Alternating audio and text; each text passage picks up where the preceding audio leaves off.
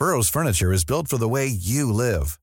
From ensuring easy assembly and disassembly to honoring highly requested new colors for their award-winning seating, they always have their customers in mind. Their modular seating is made out of durable materials to last and grow with you.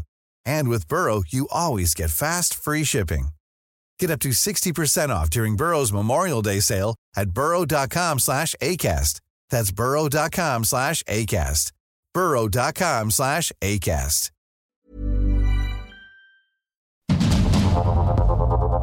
Heraldo Media Group presenta Sergio Sarmiento y Lupita Juárez. Información veraz y oportuna con un toque personal y humano. Por el Heraldo Radio, donde la H suena y ahora también se escucha.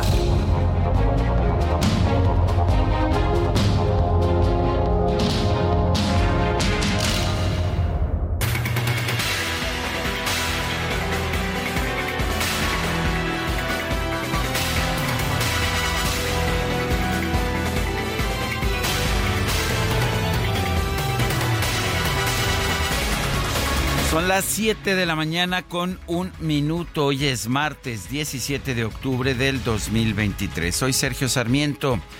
Lo invito a quedarse con nosotros, lo invito a estar bien informado, lo invito a pasarla bien. Nos gusta hacer este programa de forma divertida, que no siempre la información lo permite.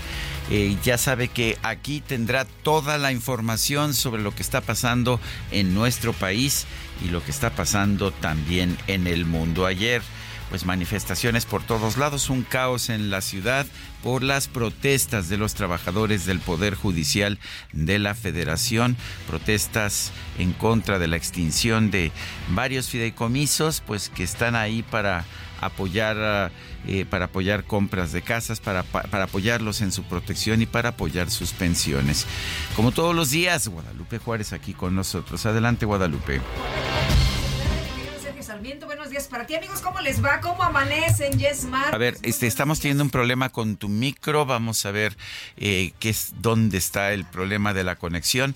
Ya sabes, nuestra ingeniera Fernanda García ya está viendo qué diablos pasó. Por lo pronto te vamos a, cambiar de micro. Ahí, sí, ahí sí te escuchamos. Hombre, ¿cómo les va? Qué gusto saludarles. Sergio, ¿cómo estás? Muy fue un buenos intento de censura eh, del DJ. Sí, yo creo que sí. DJ Kike, me voy a manifestar como los trabajadores del Poder Judicial que mi querido Sergio, hay que estar atentos porque el día de hoy también se han programado algunas manifestaciones, así que hay que estar muy pendientes, les tendremos toda la información. Nosotros ya nuestros compañeros están desplegados para llevarle a usted cualquier dato en cuanto así se presente. Y son trabajadores del Poder Judicial que están luchando, dicen, por lo que es justo, por lo que les corresponde, lo que ha señalado el presidente, esto de que pues eh, son privilegios, dicen los trabajadores, a ver, fíjese señor, que no, que no nos están escuchando, que no nos toman en cuenta. Son para los, eh, eh, dicen ellos, pensiones y prestaciones. Eso es lo que estamos peleando, dicen los trabajadores.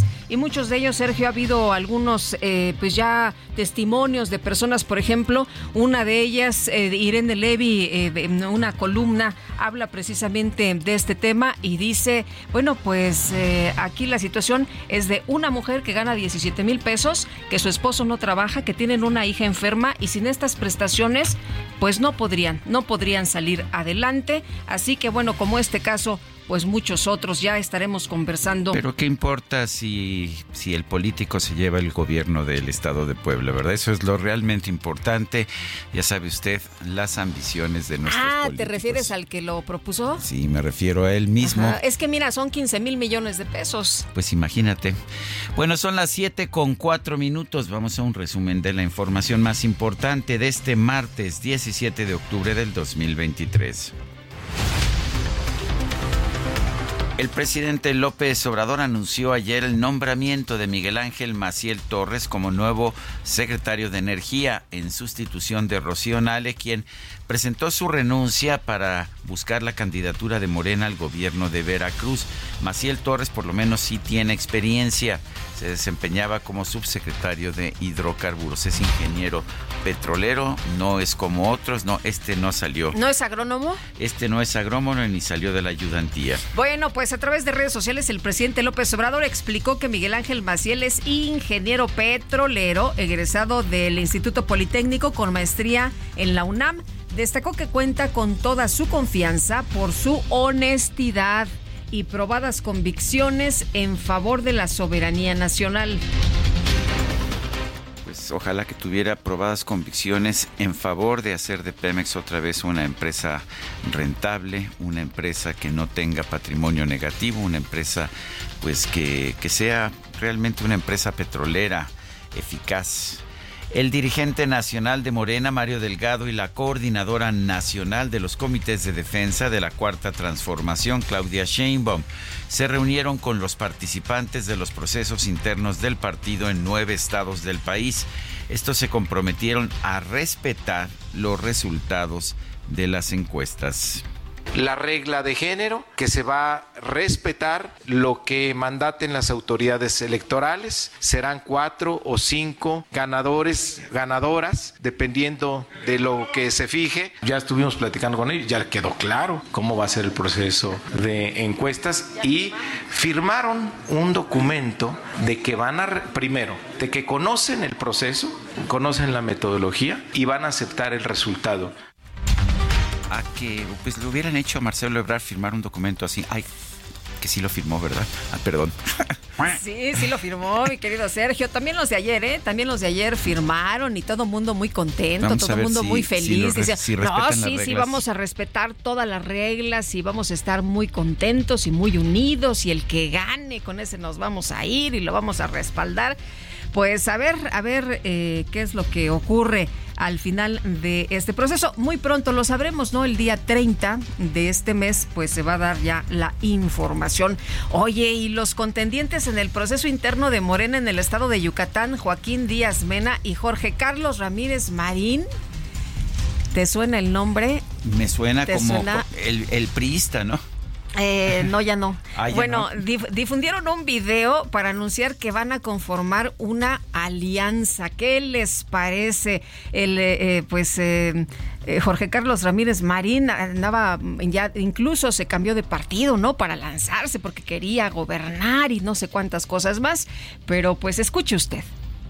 Hola amigas y amigos, cada día más y más yucatecos queremos trabajar en unidad para que juntos podamos construir un gran Yucatán con igualdad de oportunidades para todos. Por eso le agradezco mucho al senador Jorge Carlos Ramírez Marín su disposición para que juntos podamos lograrlo. Y por supuesto, ese es nuestro objetivo. Yo le he reiterado a mi querido amigo Joaquín Díaz Mena, mi estimado Guacho, que contará con nosotros, con nuestro esfuerzo, con nuestra dedicación. Lo único importante es que Yucatán gane. Vamos a consolidar la cuarta transformación en Yucatán. Pues, ¿qué te parece?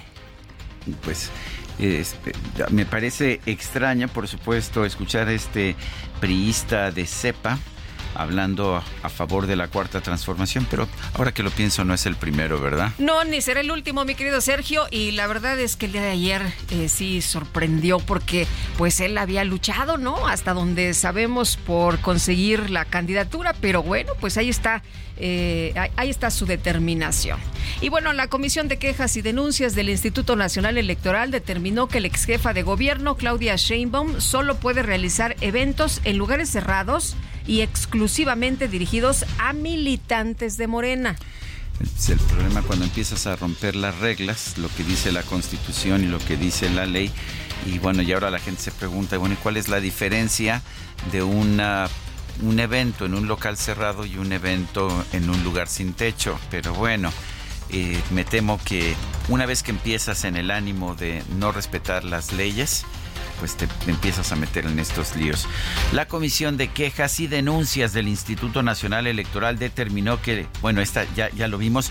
Por otra parte, la senadora del PAN, Xochitl Galvez, restó importancia al riesgo de ser espiada por los militares que van a protegerla en sus recorridos a partir de este miércoles. Advirtió que, pues, que de todas las, de todas formas, todos los días sufre espionajes. A ver, ya me espían, yo creo. no, no es que tema, yo creo que ya estoy siendo espiada todos los días. Mi celular seguramente ni siquiera lo cambio, porque no tiene caso, van a agarrar el nuevo celular y en ese sentido yo lo que creo es que voy a Nayarit con ellos, porque voy por carretera de Guadalajara a Nayarit y llego en la noche, es un poco peligroso, entonces sí creo que es importante ser responsable, como le he dicho. Por otro lado, la senadora Xochitl Galvez sostuvo un encuentro con empresarias afiliadas a la Coparmex Ciudad de México. Resaltó la virtud de trabajar en equipo y aseguró que con ella se acabará el presidencialismo. Este no es un tema de hacer las cosas sola, es un tema de equipo. Aquí se acabaron los presidencialismos y tampoco soy una mujer que obedezca a un hombre. Eso. Eh, eh, eh. Me puedo acompañar de muchos hombres, aconsejar de, de muchos hombres, pero jamás obedecer.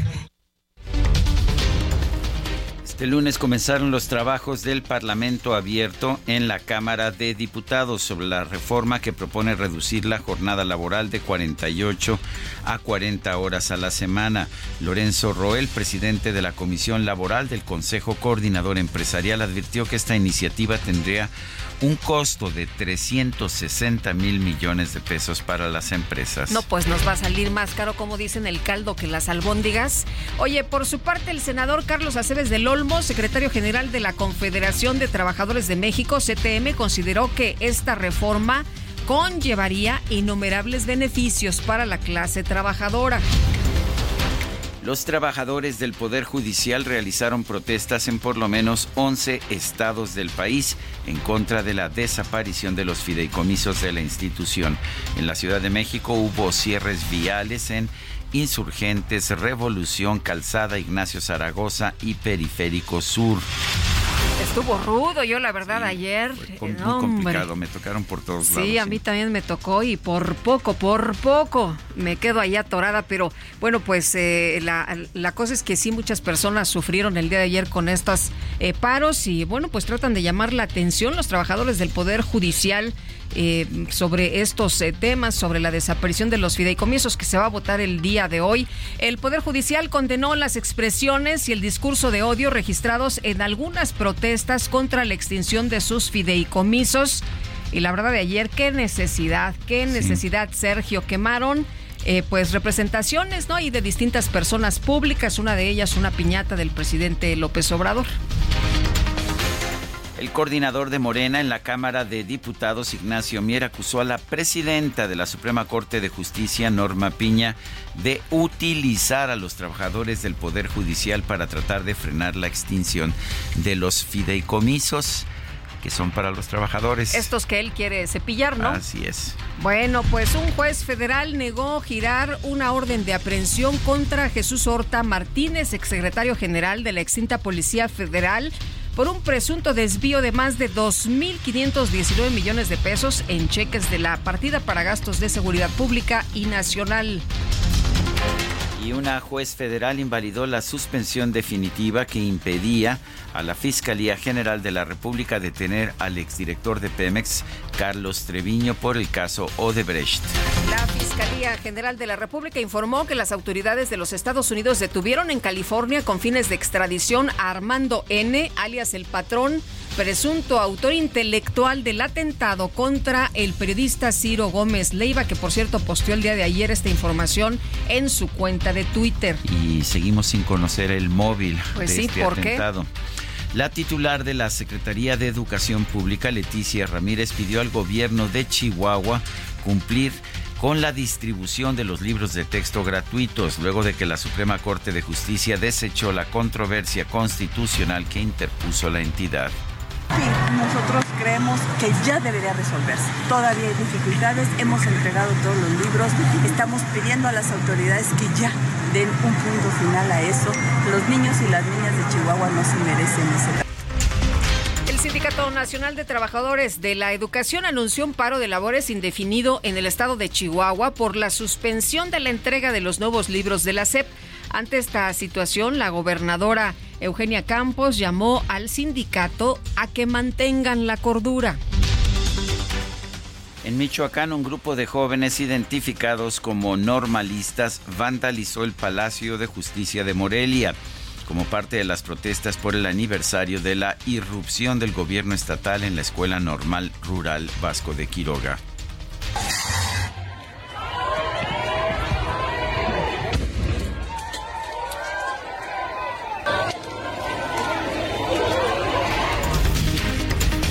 Y ayer qué tarde tan caótica fue aquí en la Ciudad de México. Un grupo de personas con discapacidad por lesión en médula espinal bloqueó también la entrada de la Terminal 1 del Aeropuerto Internacional de la Ciudad de México para exigir que el gobierno les garantice el acceso a los tratamientos.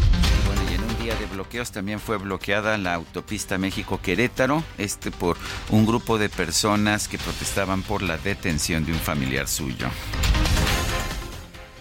El Comité de Moléculas Nuevas de la Comisión Federal para la Protección contra Riesgos Sanitarios, la COFEPRIS, emitió una opinión favorable de la vacuna contra el COVID-19 de la farmacéutica Pfizer para que pueda ser comercializada en México.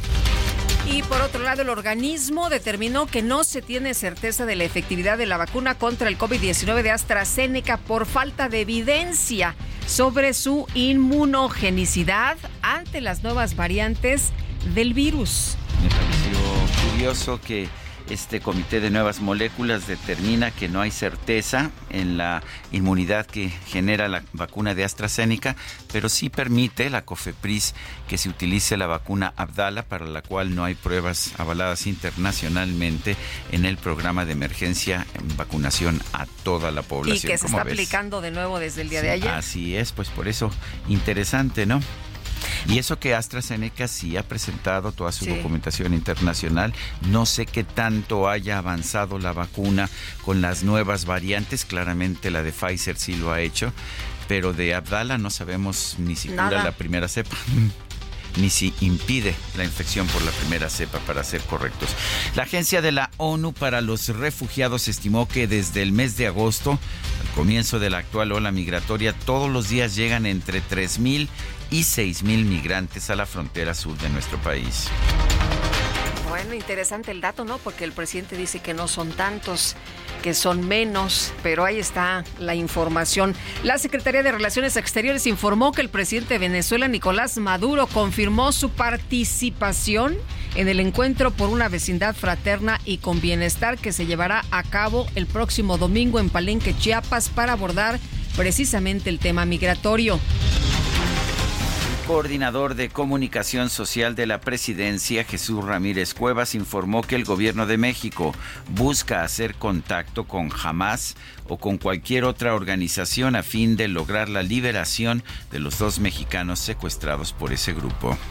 La información que se tiene de la Cancillería es que eh, la Cancillería está interviniendo para buscar eh, contactos tanto con Hamas como con gobiernos eh, y organizaciones afines para buscar, identificar primero dónde están y, buscar que los liberen.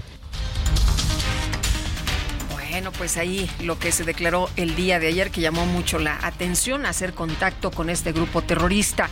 El secretario de Estado de la Unión Americana, Anthony Blinken, anunció que este miércoles el presidente Joe Biden va a realizar una visita de solidaridad a Israel y Sergio, información importante, el terrorista musulmán de origen tunecino que se identificó como miembro del Estado Islámico y que asesinó a dos aficionados suecos de fútbol en Bruselas fue abatido el día de ayer. Sí, el partido fue suspendido. Los, uh, los suecos estaban cerca del estadio, no estaban en el estadio, pero pues preocupó tanto esta situación que se suspendió el partido, no permitieron que saliera que salieran los aficionados, entre ellos muchos suecos, eh, por temor a que este, este terrorista pudiera hacerles daño. Y bueno, pues para continuar con la información deportiva, los Phillies de Filadelfia vencieron 5 a 3 a los Diamond, Diamondbacks de Arizona en el primer juego de la serie de campeonato de la Liga Nacional, mientras que los Rangers de Texas derrotaron por segunda ocasión a los favoritos Astros de Houston en la serie intertejana. Y los vaqueros de Dallas, más equipos de Texas, se impusieron, se impusieron en un partido muy emocionante ah, en, en, los últimos minutos, en los últimos segundos, 20 a 17 sobre los cargadores de Los Ángeles en el cierre de la semana 6 de la NFL.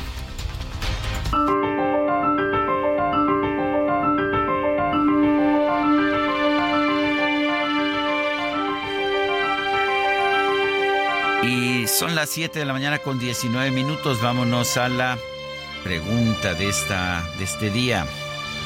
Es la frase, perdón, es la frase de este día. Algunas veces las campañas políticas hacen que gente perfectamente decente hable y actúe como perfectos bufones. Tony Snow.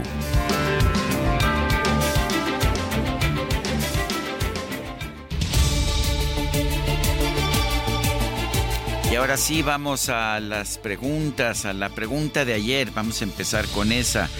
La pregunta fue, ¿cómo califica usted los ataques de AMLO a la Suprema Corte? Simple politiquería 92.8%, justos 5.8%, quién sabe 1.4%. Recibimos 7.012 participaciones. La que sigue, por favor. Claro que sí, mi querido DJ Kike, ya coloqué en mi cuenta personal de X arroba Sergio Sarmiento la siguiente pregunta. ¿Es verdad, como dice AMLO, que los recortes a los fideicomisos del Poder Judicial no afectarán a los trabajadores?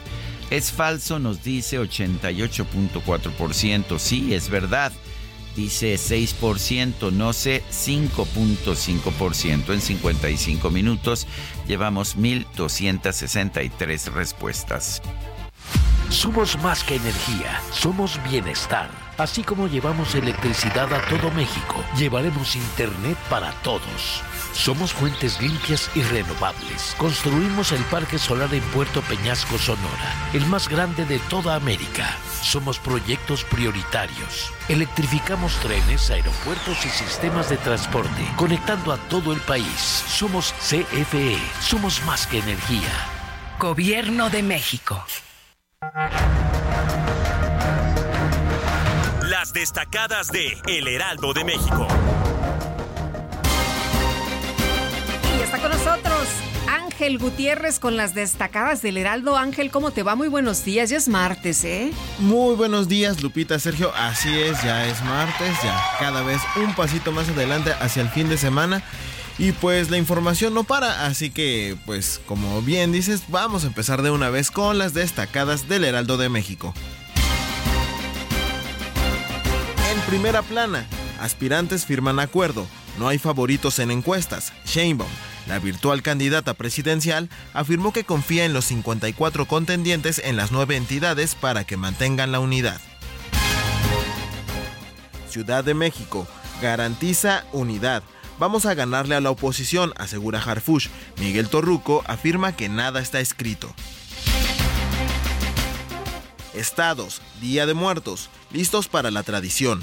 Artesanos y productores en las entidades se preparan para la celebración mercados. FinTech en expansión. Experto señala que estas instituciones han resistido la falta de financiamiento para los proyectos tecnológicos. Orbe. Estados Unidos. Bebés luchan contra la abstinencia. El número de recién nacidos con dependencia a las drogas ha venido aumentando de forma alarmante por el alto consumo de sus padres. Y finalmente en meta, brinco de calidad. Cowboys sufren para vencer a los Chargers en el cierre de la semana 6 y regresan a la senda triunfal. Lupita Sergio, hasta aquí las destacadas del Heraldo de México. Muy bien, muchas gracias Ángel, muy buenos días. Gracias Ángel Gutiérrez, son las 7 con 23. Infinity QX60, rediseñada para darle poder a tu estilo de vida. Ahora con 36 meses sin intereses o bono flexible. Descúbrela en Infinity Pedregal, Avenida Insurgente Sur, número 1355, Jardines del Pedregal. Teléfono 5555-285344. Válido del 3 al 31 de octubre. CAT promedio 10.7% sin IVA para fines informativos. Consulta www.infinity.mx diagonal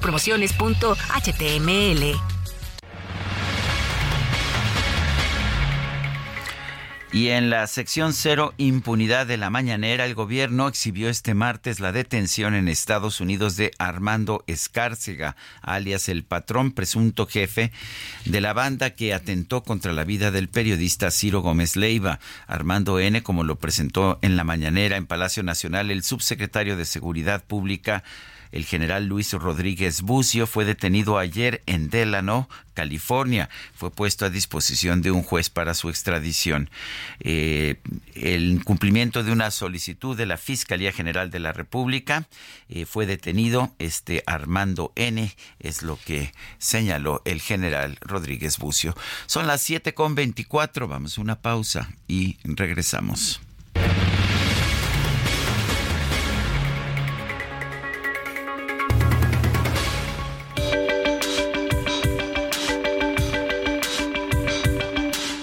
Sarmiento y Lupita Juárez quieren conocer tu opinión, tus comentarios o simplemente envía un saludo para ser más cálida esta mañana.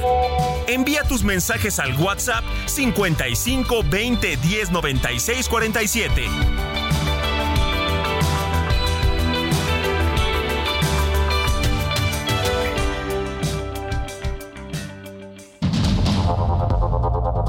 Continuamos con Sergio Sarmiento y Lupita Juárez por el Heraldo Radio.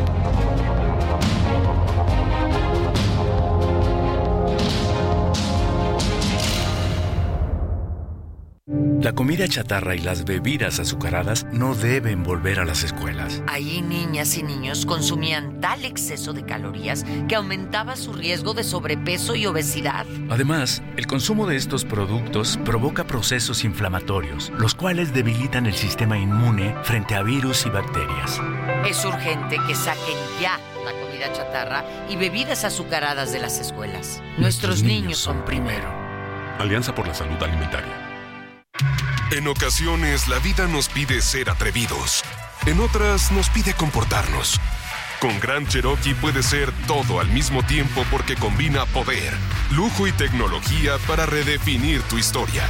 Jeep Grand Cherokee. Civilizado y salvaje. Jeep. Solo hay uno. Una de cada diez personas de las regiones en desarrollo viven con menos de dos dólares al día que es la cantidad establecida internacionalmente como el umbral de pobreza, y muchos carecen de acceso a alimentos, agua potable y saneamiento adecuado según datos del Programa de las Naciones Unidas para el Desarrollo.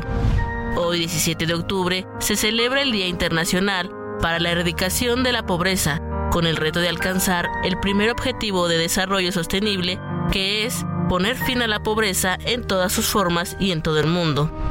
Este día fue proclamado por la ONU en 1992, pero la primera vez que se celebró fue en 1987 en París, cuando más de 100.000 personas se reunieron en Plaza del Trocadero para manifestarse a favor de los derechos humanos y la libertad en honor a las víctimas de la pobreza, el hambre, la violencia y el miedo.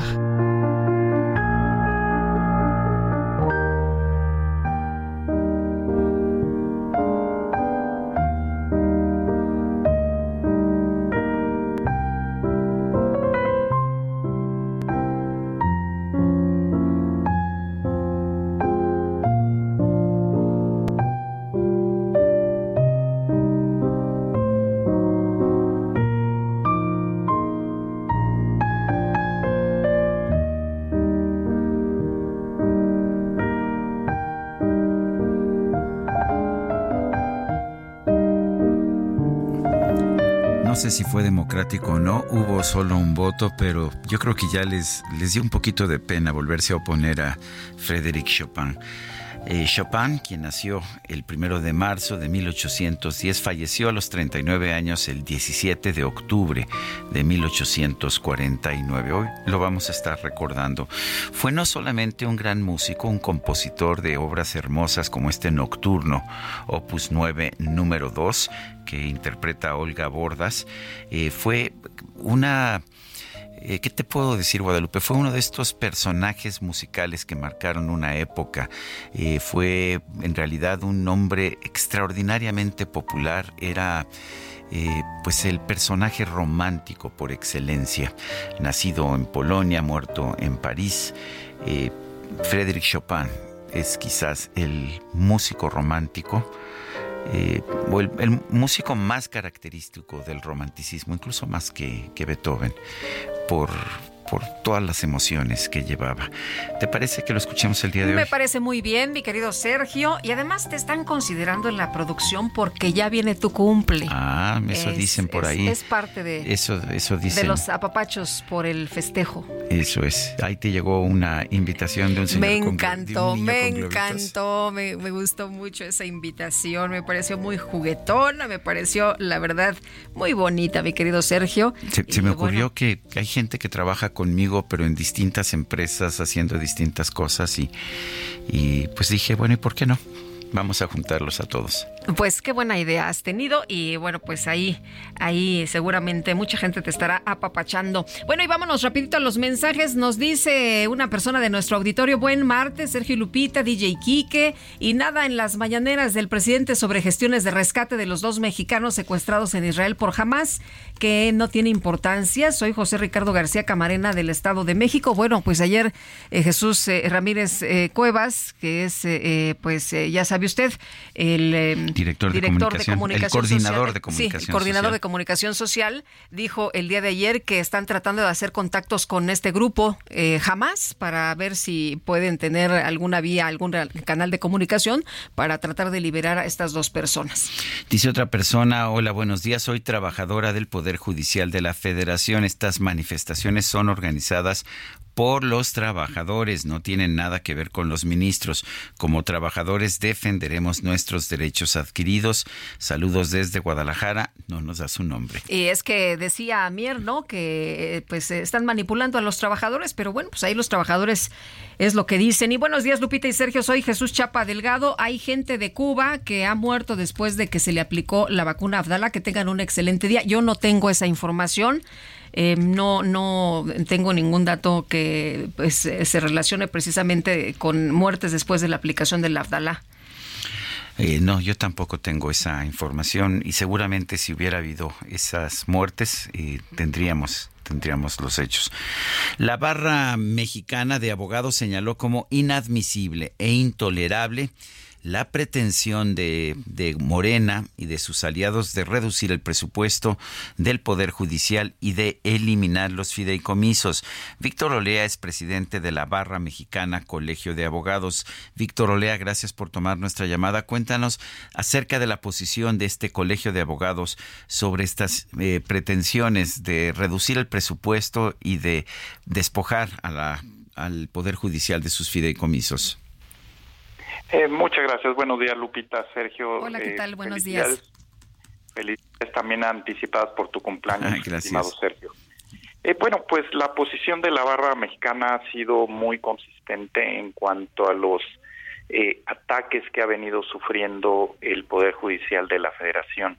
Y en ese sentido, ante esta pretendida e inminente eliminación de los fideicomisos al respecto, eh, nos parece que desde luego eso impactará lamentablemente a los empleados, jueces y magistrados en cuanto a sus derechos laborales. Ya lo ha manifestado la ministra presidenta y en comunicados de prensa donde ha reiterado que esa extinción de los fideicomisos sí afecta los derechos laborales de los trabajadores del Poder Judicial Federal y además afecta gravemente la operatividad de dicho poder en cuanto a obras de infraestructura, implementación de la nueva justicia laboral, de nuevo eh, justicia procesal en materia civil y familiar. En fin, me parece que no existe una razón jurídica ni económica para eliminarnos para eliminar esos sí. Eh, Víctor, la posición firme de nosotros. Eh, insisten en el gobierno eh, en, señalar que pues este dinero es solo para los privilegios y lo han dicho una y otra y otra vez y el promotor de esta reforma lo que ha dicho es a ver incluso hasta retono a, a este pues a la Suprema Corte a los jueces a decir a ver este vamos a ponernos frente a frente y vamos uno por uno de los fideicomisos a decir de cuál sí sirve y cuál no sirve y van a ver que pues todos son para privilegios de, de los de, de, la Suprema Corte. Em, ¿Cómo ves tú esta pues esto que nos están contando todos los días? Pues mira, eso Lupita no tiene ningún asidero jurídico, basta revisarlos, al menos seis de esos fideicomisos están relacionados con obligaciones patronales, cuyo cumplimiento constituyen derechos de, las y los trabajadores, tanto laborales como de seguridad social, pensiones, vivienda, cobertura de salud y de retiro. Caray, no veo que esos sean privilegios, sino derechos previamente adquiridos de manera legítima por los empleados, jueces, magistrados del Poder Judicial de la Federación. No encuentro, insisto, ninguna razón ni jurídica ni económica para la desaparición, eliminación de estos fideicomisos que solo afectan a los trabajadores de dicho poder. Eh, lo que vemos eh, más que una cuestión de dinero, me parece que es un es un ataque político que empieza el presidente de la República, quien ha dicho que el poder judicial está podrido y que solo ah, que solo atiende a la mafia del poder eh, pero parece que es más político, parece que ha sido el hecho de que el Poder Judicial en distintos niveles haya emitido fallos contrarios a los deseos del presidente, lo que está generando esta ofensiva ahora financiera. Sí, coincido contigo, Sergio, y más parecería eh, una venganza política, ciertamente, en contra de la Suprema Corte de Justicia de la Nación y de los ministros. Sin embargo, estos fideicomisos nada tienen que ver con ellos. Están afectando pues a la base, a los empleados, trabajadores de del Poder Judicial de la Federación. Realmente este tipo de embates que se traducen claramente en contra de la necesaria independencia judicial, de la división de poderes, es decir, ahora la unión del Ejecutivo con el Legislativo para perjudicar a otro poder, pues nos parece francamente lamentable inadmisible. Bueno, pues yo quiero agradecerte, Víctor Olea, presidente de la Barra Mexicana, Colegio de Abogados, por esta eh, por esta conversación. Sabes que una pregunta más, la última pregunta, la última nos vamos, como dicen por ahí. Eh, dice, dice Ignacio Mier, eh, quien presentó la iniciativa para, para confiscar estos o para eliminar estos uh, fideicomisos, extinguirlos, creo que es la palabra correcta. Dice que Norma Piña, la presidenta de la Suprema Corte, ha generado las protestas que estamos viendo. ¿Así lo ves tú? No lo veo así, este Sergio. imagínate que que estos trabajadores se ven directamente amenazados con la pérdida de esos derechos que tienen años que han sido fideicomisos totalmente transparentes, totalmente apegados a la ley y que de repente pues este anuncien que se los van a quitar. Imagínate si eso requiere que alguien lo impulse. Es claro que ellos van a pelear por sus derechos desde el punto de vista social como ayer se vio en estas marchas y creo que seguirán dándose, además de las acciones jurídicas que eventualmente ellos seguramente tomarán al respecto. Todavía está por verse el devenir de esta determinación arbitraria y nosotros consideramos irreflexiva. Bueno, pues yo quiero agradecerte nuevamente, Víctor Olea, presidente de la Barra Mexicana Colegio de Abogados, por esta conversación. Gracias a ambos y muy buen día. Gracias, igualmente. Sergio, eh, fíjate que Irene Levy escribió una columna que ya les eh, adelantaba más temprano, que se llama El Fideicomiso, se llama Carla, y cuenta la historia de esta historiadora que tiene 24 años trabajando para el Poder Judicial y que es parte del personal operativo y que se encarga del archivo histórico de Casa de Cultura Jurídica de Guadalajara.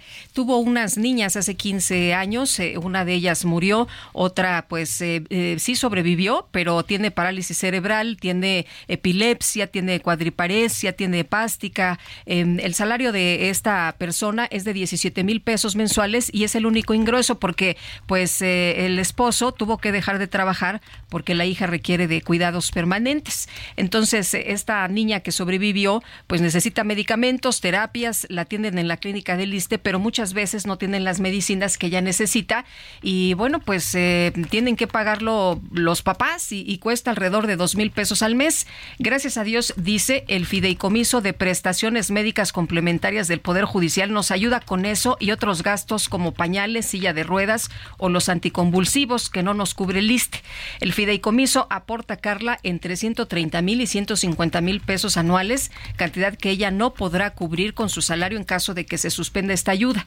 Así que, bueno, pues para que se den una idea de cómo está este tema de los fideicomisos, para qué y a quiénes les sirve.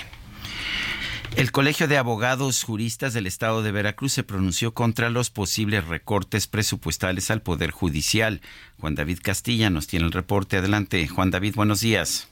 Muy buenos días, Sergio y Lupita. Los saludo con mucho gusto desde el estado de Veracruz. Comentarles que el Colegio de Abogados Juristas de esta entidad se pronunció contra los posibles recortes presupuestales al Poder Judicial de la Federación, situación que ha provocado una ola de protestas a nivel nacional.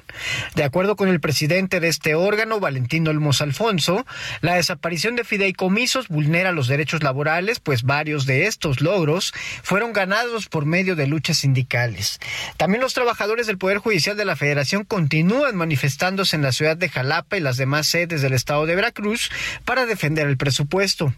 La mañana del lunes, los empleados del juzgado décimo séptimo protestaron afuera de sus oficinas sobre la avenida Manuel Ávila Camacho frente a la Secretaría del Trabajo, Previsión Social y Productividad en la ciudad de Jalapa.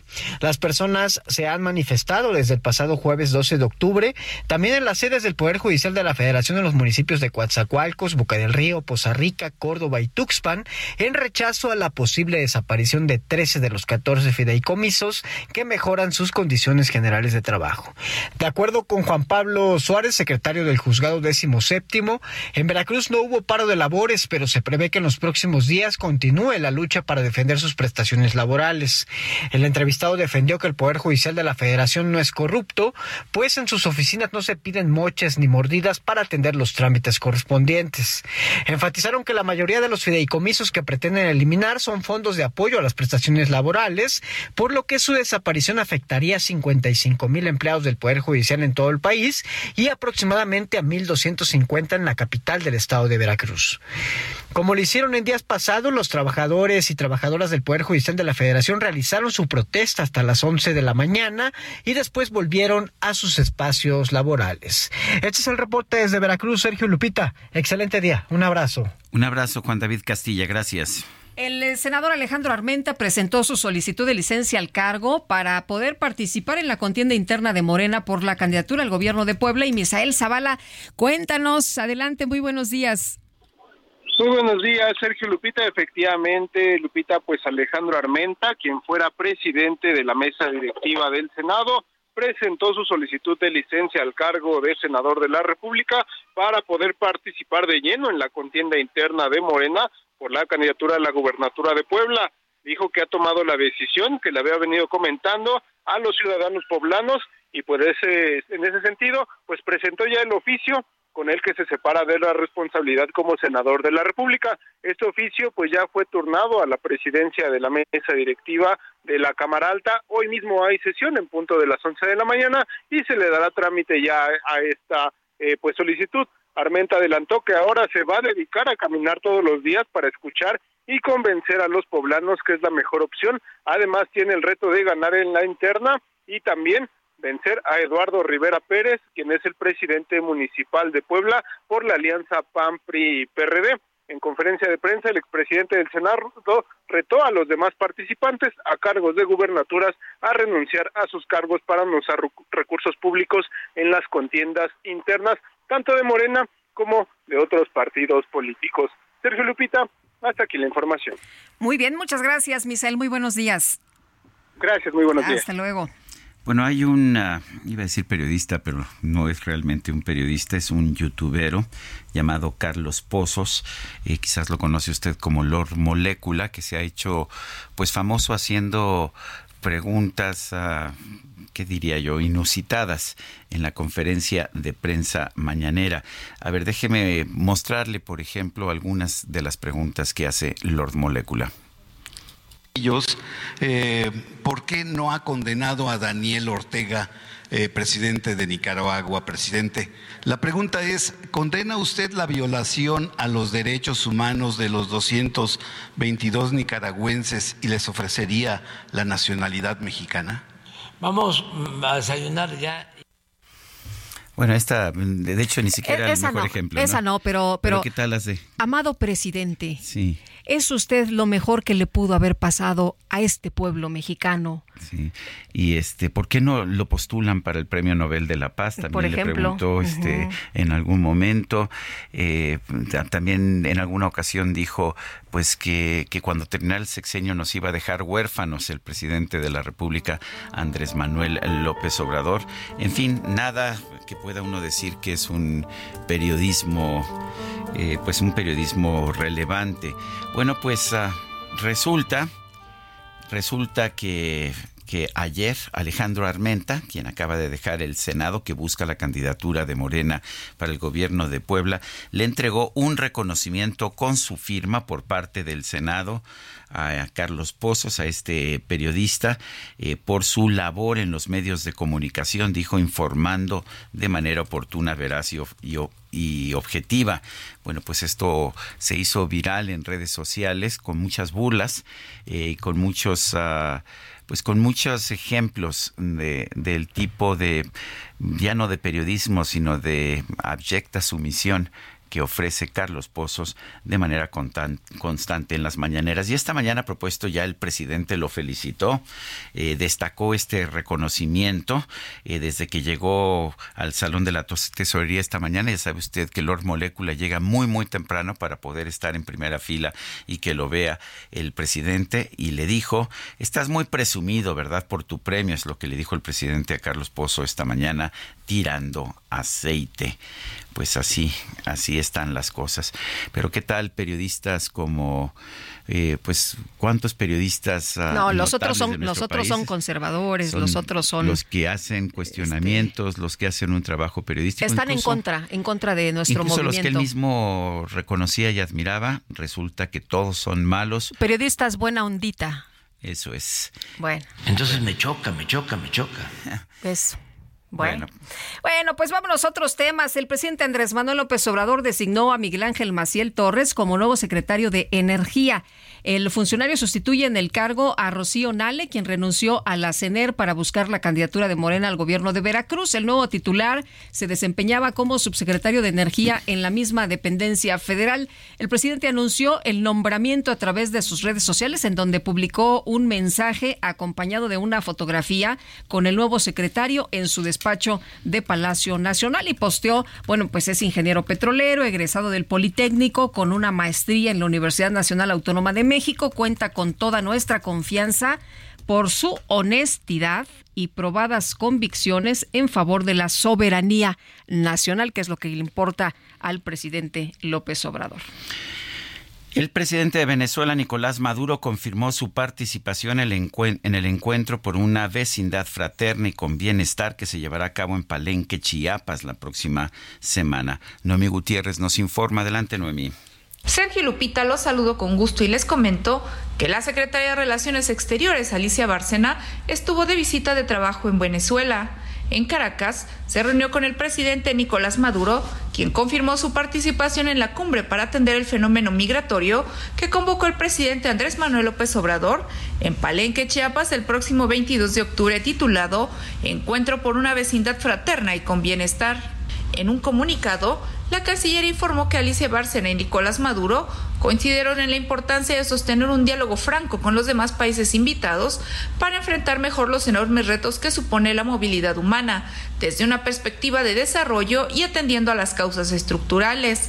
Además, la canciller Bárcena celebró, en nombre del Gobierno de México, que tanto el gobierno de Venezuela y la Plataforma Unitaria de Venezuela retomaron el diálogo y negociación acordado en México en 2021. Alicia Bárcena también se reunió con diversas organizaciones en Venezuela, sectores de la sociedad civil y también con personal de la Embajada de México en ese país para brindar un mejor servicio a la comunidad mexicana. Sergio Lupita, hasta aquí mi reporte. Noemí Gutiérrez, muchas gracias. Y Mario Miranda, nos tienes información desde Periférico. ¿Qué pasa a esta hora? Te escuchamos. Muy buenos días. Juárez, Sergio, muy buenos días. Nos encontramos al sur de la ciudad, justamente en el anillo periférico, en la colonia de los Alpes, en la alcaldía del Obregón, afuera de las oficinas de la Secretaría de Transportes Públicos, así como de las oficinas del Poder Judicial de la Federación. Y es que se espera que este día haya concentraciones, haya manifestaciones en este punto, cierre de vialidades. El día de ayer hubo varias, varios bloqueos y manifestaciones en diferentes oficinas del Poder Judicial y bloquearon, desquiciaron parte de toda la ciudad de, México de esa mañana y esperemos, pues este día informaron que a las 8 de la mañana se realizaron bloqueos, ya estamos aquí haciendo guardia, esperemos pues que no se lleve a cabo hasta el momento, no hay personas, pero estaremos aquí al pendiente informándoles si se realizan bloqueos en esta zona. En cuestión de velea tenemos buen avance en el periférico en dirección hacia el norte de la ciudad, en el sentido opuesto en dirección hacia el sur, tenemos carga vehicular para todos los automovilistas que se dirigen hacia la zona de San Pedro.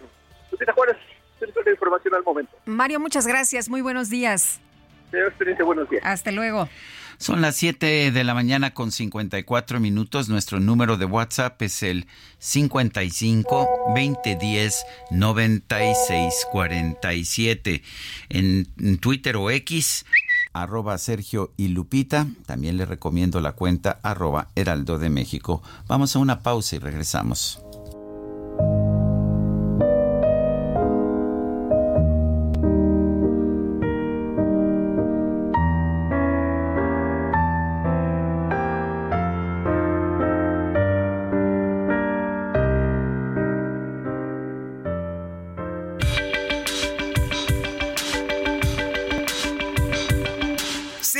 Y Lupita Juárez quieren conocer tu opinión, tus comentarios o simplemente envía un saludo para hacer más cálida esta mañana. Envía tus mensajes al WhatsApp 55 20 10 96 47.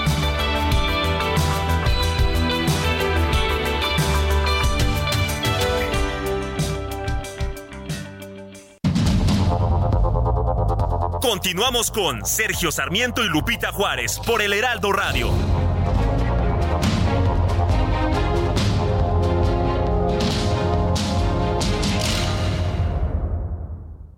Pasión del tenis profesional del 23 al 28 de octubre en la Ciudad Deportiva de Tampico. Las mejores jugadoras del mundo estarán de vuelta. Entrada general 50 pesos y entrada a estadios desde 150 pesos. Adquiere tus boletos en www.showbizticket.com.mx. Pasión, garra y entrega vive al máximo el Abierto Tampico 2023. Síguenos en nuestras redes sociales. Abierto Tampico para las promociones. En ocasiones la vida nos pide ser atrevidos. En otras nos pide comportarnos. Con Gran Cherokee puede ser todo al mismo tiempo porque combina poder, lujo y tecnología para redefinir tu historia. Jeep Grand Cherokee, civilizado y salvaje. Jeep, solo hay uno.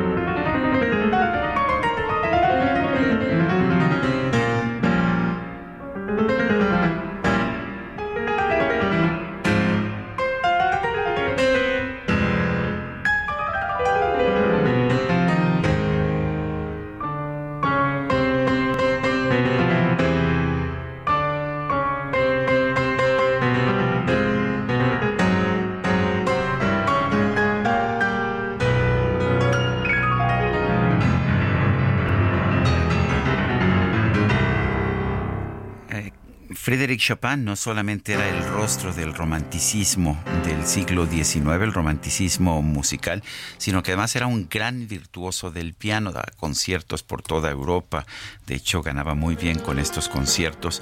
Y muchas de sus eh, muchas de sus ah, canciones, de las canciones que él compuso, estaban hechas precisamente para una interpretación de virtuoso, como esta que estamos escuchando, que es el preludio número 18 en Fa menor del opus 28 de sus 24 ah, preludios. Eh, estamos escuchando la interpretación también virtuosa de Alicia de la Rocha.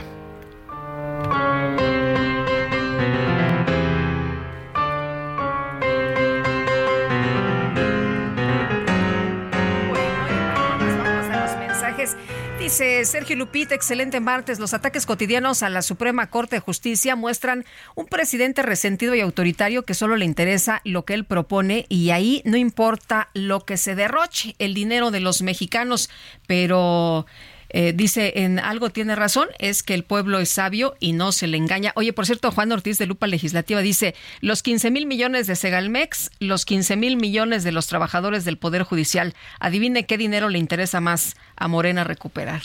Bueno, que pues que no es recuperar porque en realidad es dinero que se ha venido acumulando a, los, a lo largo de los años eh, para, para ofrecer determinados tipos de servicios. Por ejemplo, hay un eh, uno de los fideicomisos eh, proporciona casas, casas de seguridad para, para los jueces, para los, jueces para los magistrados en lugares donde sus vidas corren peligro. Dice Israel Olvera, buenos días, los saludo desde Tuxtla Gutiérrez, Chiapas. Considero que la reducción de los fideicomisos al Poder Judicial es necesario, ya que no hay ninguna dependencia que los tenga y mucho menos que guarde lo que les sobra del presupuesto anual para ellos mismos.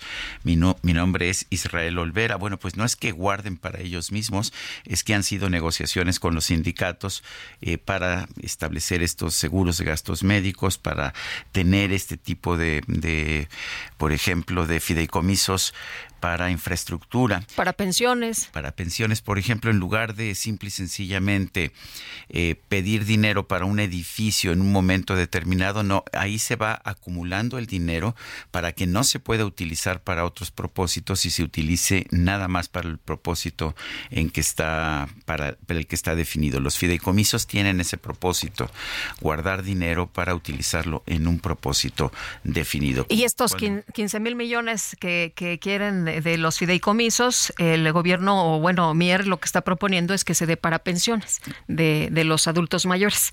Bueno, este nos dice otra persona, Sergio Lupita, muy buenos días. Ayer el emperador López IV eh, de Macuspana declaró que daba petróleo a la dictadura cubana por el pero el petróleo es de México, pero yo como accionista de la quebrada Pemex estoy en desacuerdo que se le regale un bien nacional a una dictadura. He dicho, un fuerte abrazo Francisco 1955. Son las 8 de la mañana con 5 minutos.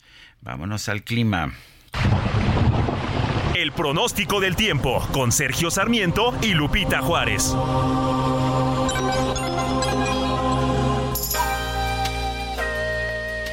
Elizabeth Ramos, meteoróloga del Servicio Meteorológico Nacional de la Conagua. ¿Cómo, cómo estás, Elizabeth? ¿Qué nos tienes esta mañana? Gracias, Sergio, Lupita, amable auditorio. Muy buenos días. Pues tenemos la circulación de una baja presión con alto potencial ciclónico que se ubica al sur de Jalisco y Colima. Refuerza la probabilidad de lluvias fuertes a muy fuertes en el occidente y sur del país, pronosticándose lluvias puntuales intensas en Jalisco, Colima, Michoacán y Guerrero. Por otro lado, la masa de aire frío asociada al frente número 6 mantendrá el ambiente matutino frío con presencia de bancos de niebla en entidades del norte, noreste, centro, oriente y sudeste del país. Por la tarde se prevé un gradual ascenso de las temperaturas en estas regiones, debido a que esta masa se debilitará. Finalmente, para la Ciudad de México, se pronostica una mañana fría y nublada. Por la tarde se prevé cielo medio nublado a nublado, con una temperatura máxima de 21 a 23 grados y ambiente templado. Además, hay probabilidad de lluvias aisladas, principalmente en el sur de la ciudad. Este es el pronóstico. Regresamos con ustedes, Sergio, Lupita. Muy bien, gracias Elizabeth Ramos por esta información. Buenos días. Buenos días. Y la cuota mínima a los partidos políticos para entregar cinco de las nueve candidaturas a gobiernos locales a mujeres en la elección del 2024 avanzó en el INE. Y Misael Zavala, cuéntanos, ¿qué tal? Muy buenos días de nuevo. Muy buenos días, eh, Lupita, buenos días, Sergio. Efectivamente, Lupita, pues ayer, muy ya por la noche, eh, pues se trató este tema eh, de la cuota de las candidaturas a gubernaturas donde pues con el rechazo de la mayoría de los partidos políticos en comisiones el Instituto Nacional Electoral aprobó en lo general un proyecto para ordenar a los institutos políticos y también a las coaliciones postular a cinco mujeres y cuatro hombres en las gubernaturas de los nueve estados que renovarán gobiernos en el 2024. Tras una calorada discusión, el proyecto ahora pasa al Consejo General del Instituto Nacional Electoral para su discusión y votación en la próxima sesión y a propuesta de las comisiones de prerrogativas y partidos políticos y de igualdad de género y no discriminación, se puso a discusión este proyecto con el objetivo de garantizar la paridad de género en las elecciones a gobernadores de los estados. La consejera Claudia Zavala sostuvo que hay estados de la República que no han cumplido con normar la paridad de género en las elecciones locales,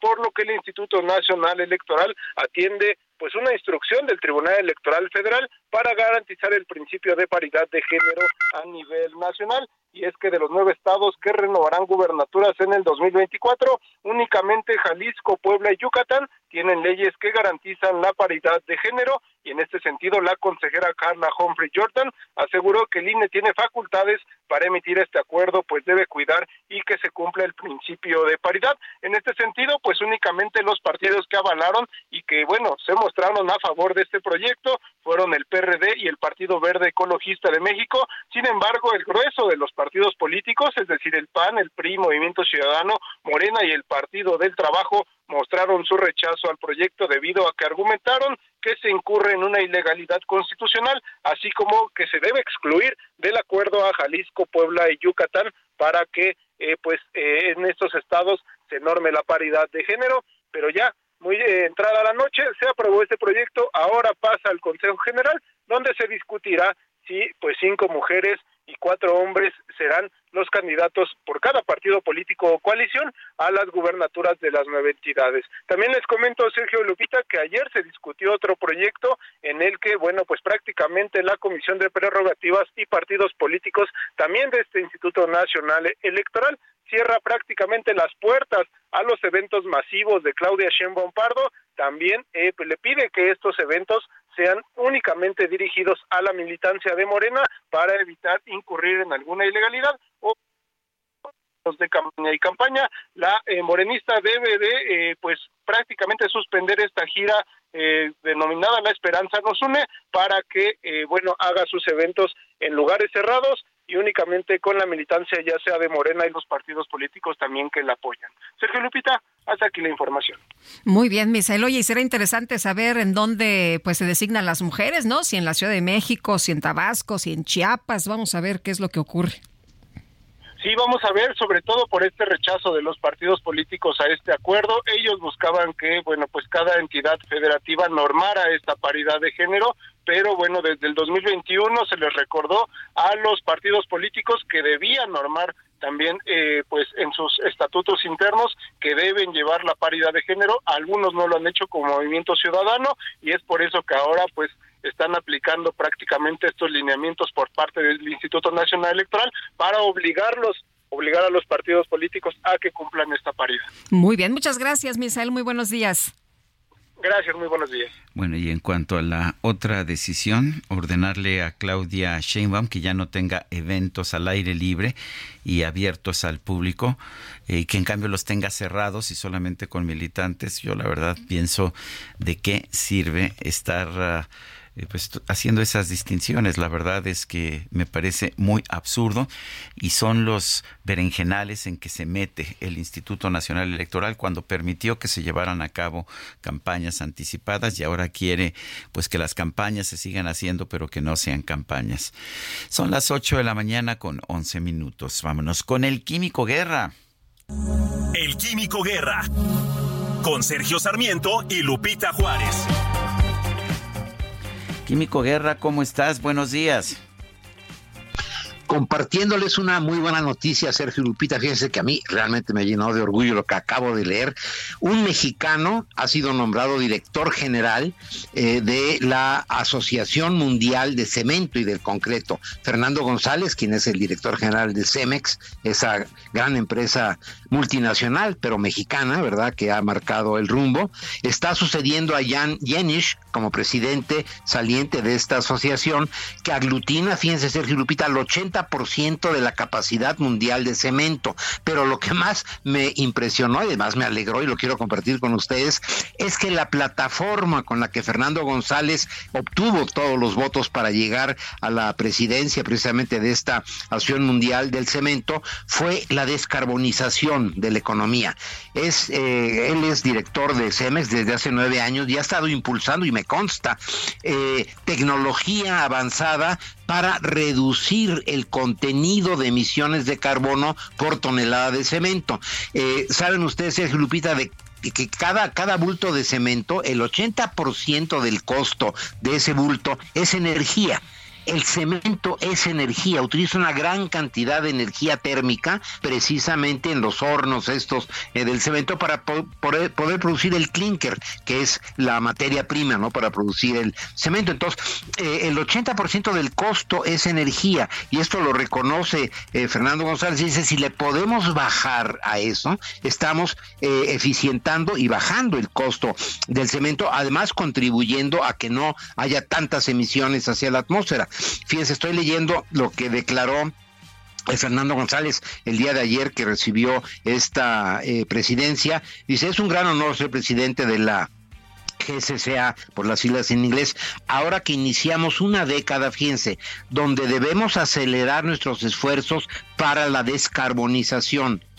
Él incluyó entre sus prioridades eh, fomentar una regulación que encamine residuos municipales e industriales de los vertederos y es esta conexión que uno no se imagina, ¿no? Pues como eh, eh, mortal normal, de que puede haber un link, digamos, una liga muy importante entre el cemento y los tiraderos de basura que tenemos por todos lados en México, usando precisamente los eh, la basura, eh, los residuos, como materia prima para esta energía que les comentaba yo eh, a ustedes, que es la materia prima esencial, ¿no? Para, para el cemento.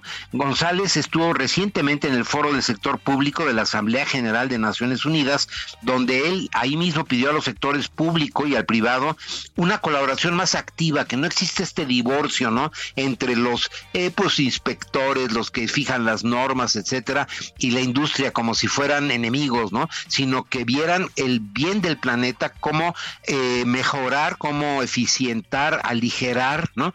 Eh, toda la normatividad para que se permita el uso de residuos en los hornos de cemento. Fíjense que eh, eh, la cantidad de energía que se usa por bulto es precisamente porque las temperaturas necesarias para producir el cemento son muy altas. Sergio y Lupita, 1150, 1200, hasta 1500 grados centígrados. Para que tengan ustedes una idea, la superficie del Sol tiene una, una temperatura de 1500 grados centígrados. Eso es lo que necesita un horno de cemento. Si la basura tiene un poder calórico intrínseco, bueno, pues hay que usarlo en vez de que esté pudriéndose, ¿verdad? Y contaminando el suelo, que sirva para eh, un bien que es el cemento eh, las empresas que integran esta asociación se han comprometido ya a reducir eh, las emisiones y en última instancia eliminar todas las emisiones de dióxido de carbono para lograr una verdadera descarbonización. A mí me dio mucho gusto, ¿no? Y además orgullo de que con esta plataforma muy novedosa, precisamente de avanzada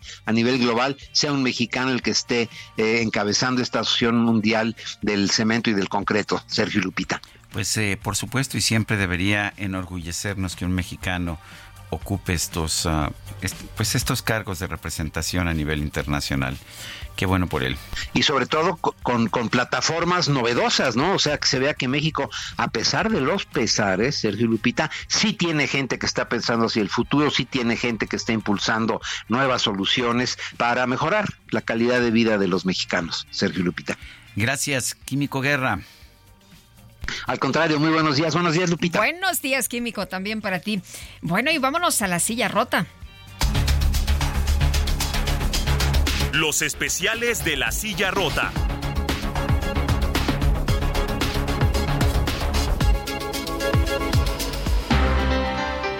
Jorge Ramos, director de La Silla Rota, director ejecutivo, ¿qué nos invitas a leer? Cuéntanos. Lupita, muy buenos días, Sergio, y gracias por la espera de un día. Ayer, ayer tuvimos ahí un pequeño inconveniente y no pudimos eh, contarles esta historia. Fíjate, Lupita, que en 1970 eh, pues era el último año del gobierno de Gustavo Díaz Ordaz. México en aquel entonces vivía eh, la onda hippie, ¿no? Y muchos, muchos mexicanos estaban pues eufóricos ante el próximo eh, mundial de fútbol que se iba a llevar a cabo en aquel entonces.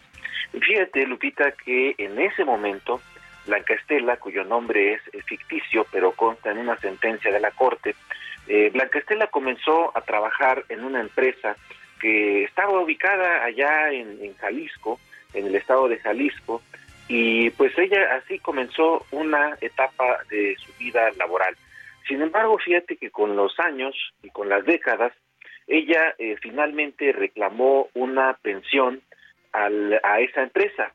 Sin embargo, de acuerdo con la sentencia de la Suprema Corte de Justicia de la Nación, fueron 49 años de aportaciones casi ininterrumpidas hasta que en 2019 decidió jubilarse con una elevada y merecida pensión por vejez.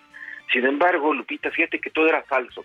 Era falso y de acuerdo con la sentencia y los datos del Instituto Mexicano del Seguro Social, son miles, miles de casos que se litigan y que son eh, sostenidos con datos falsos.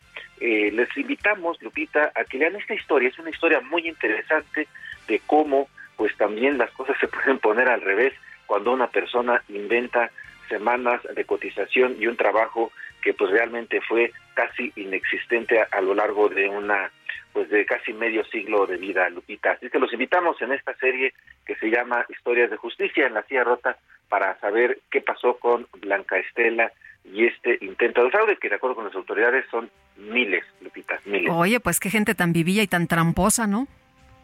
Muy interesante y es algo que eh, realmente yo no había eh, detectado, eh, pero es muy, muy llamativo que las autoridades consideren que son miles de casos los que están en esa circunstancia. Y pues imagínate, tan solo de acuerdo con las cifras del Seguro Social, hay eh, por lo menos entre 2009 y dos, entre 2006 y 2009 se presentaron 261.843 demandas individuales que versan sobre este tipo. Así es que imagínate el tamaño del problema. Qué barbaridad. Muchas gracias por invitarnos a leer Jorge Ramos en La Silla Rota.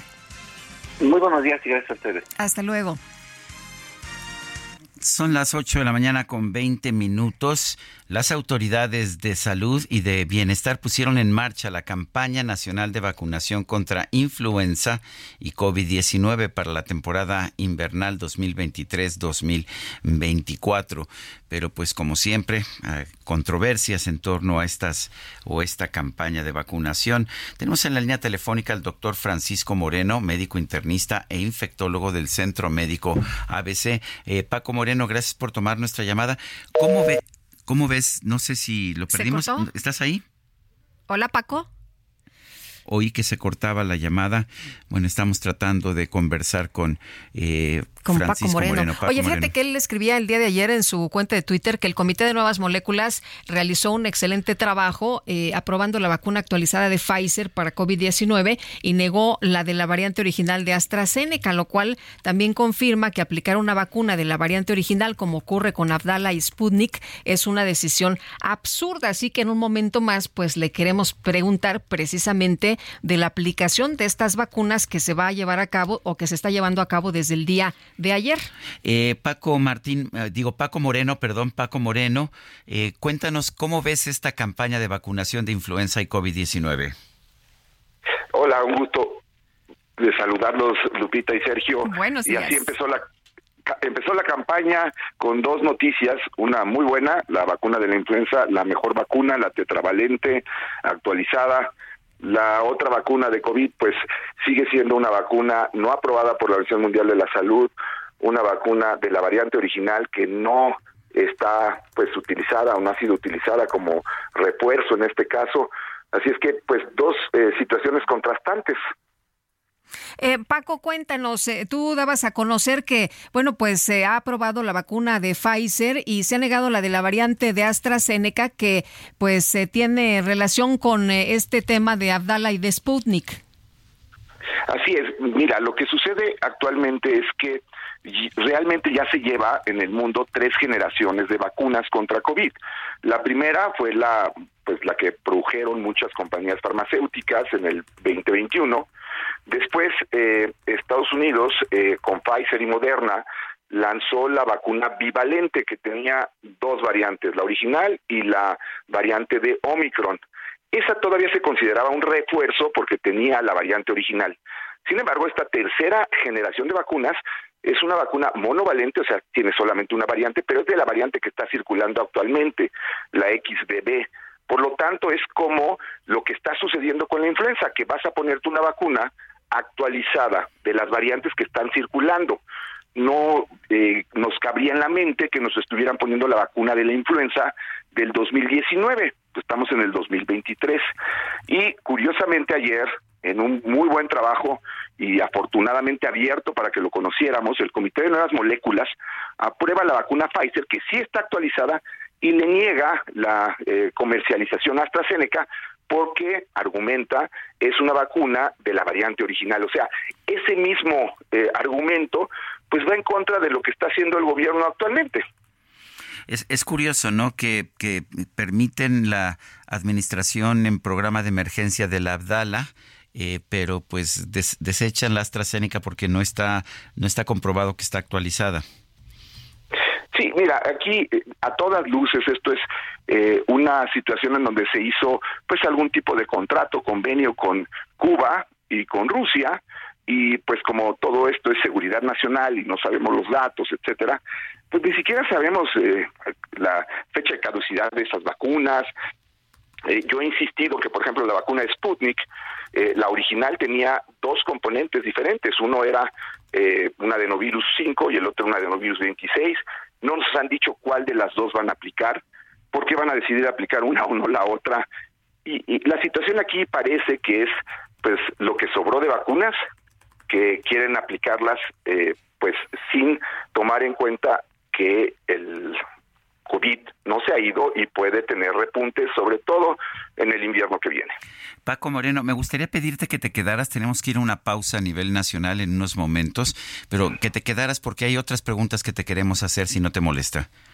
Con todo gusto. Gracias. Es eh, Paco Moreno, él es eh, médico, especialista, eh, médico internista, infectólogo del Centro Médico ABC. Vamos a una pausa y regresamos.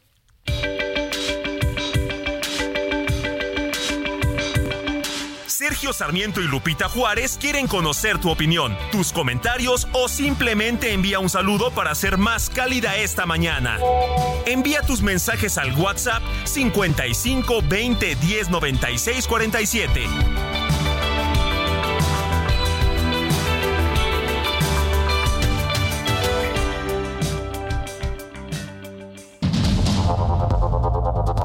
Continuamos con Sergio Sarmiento y Lupita Juárez por el Heraldo Radio.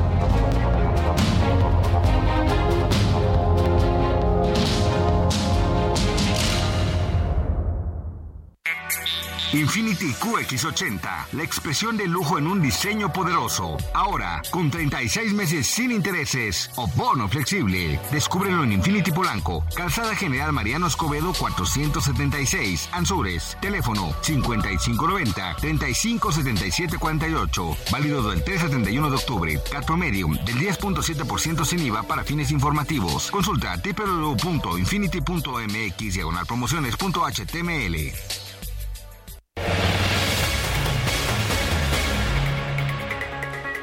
Son las 8 con 31. Continuamos en nuestra conversación con el doctor Francisco Moreno, Paco Moreno, médico internista, infectólogo del Centro Médico ABC.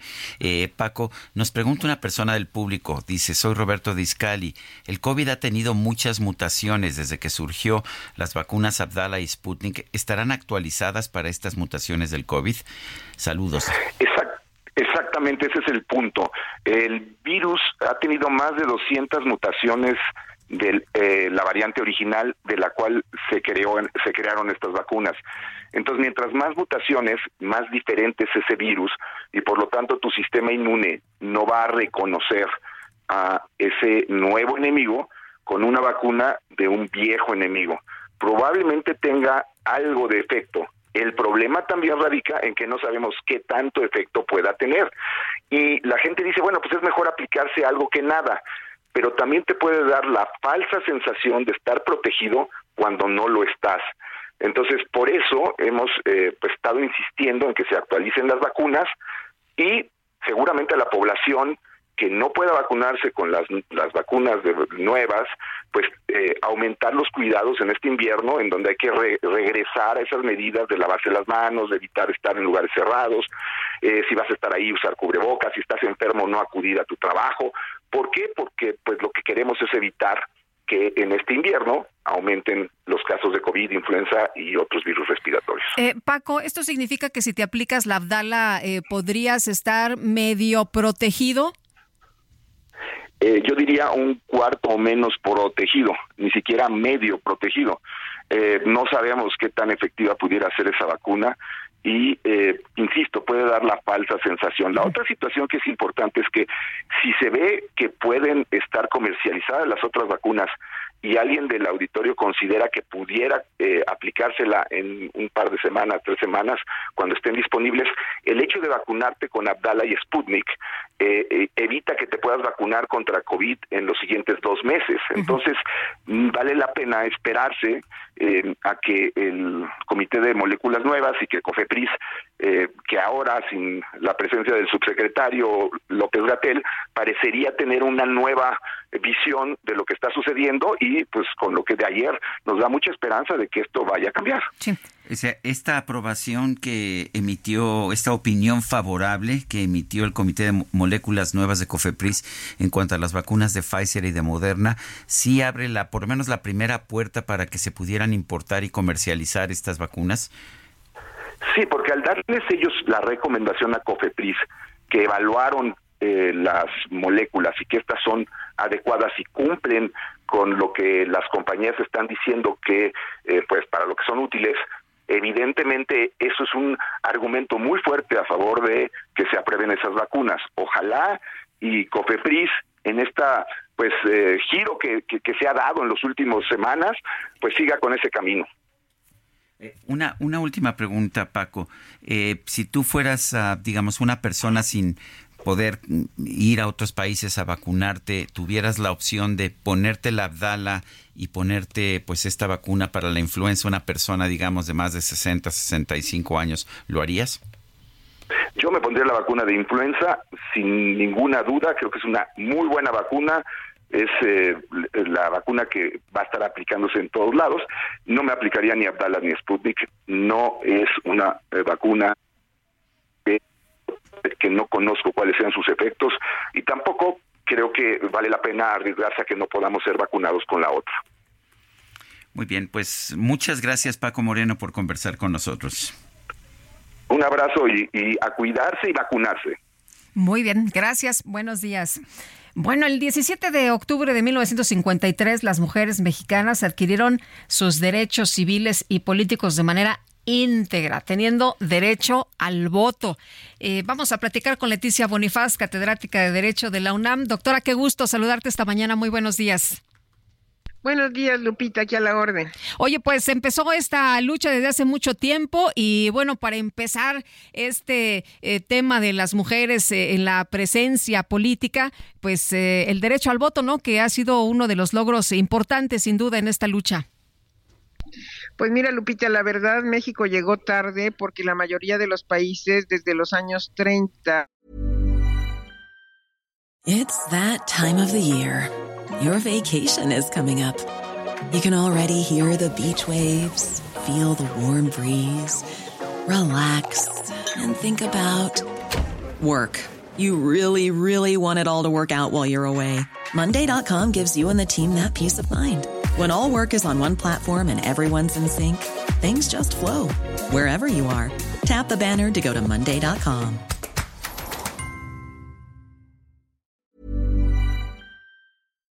Eh, fue ganando el voto en toda América Latina y nosotros estábamos listos desde la época de Lázaro Cárdenas, pero se fue hasta el 53. Llegamos bastante tarde en comparación con el resto de los países de América Latina y obviamente mucho más tarde que los europeos.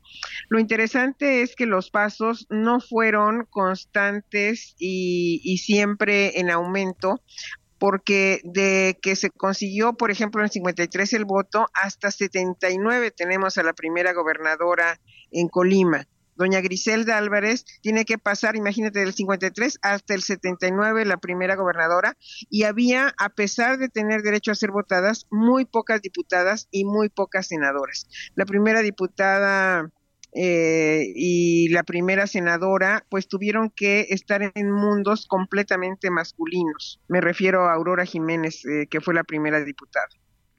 Eh, Leticia, buenos días. ¿Cómo ves eh, hoy las decisiones que pues que obligan a que haya un mínimo o incluso hasta un que porque haya un mínimo de mujeres eh, diputadas, senadoras, este incluso como candidatas a gobernadora?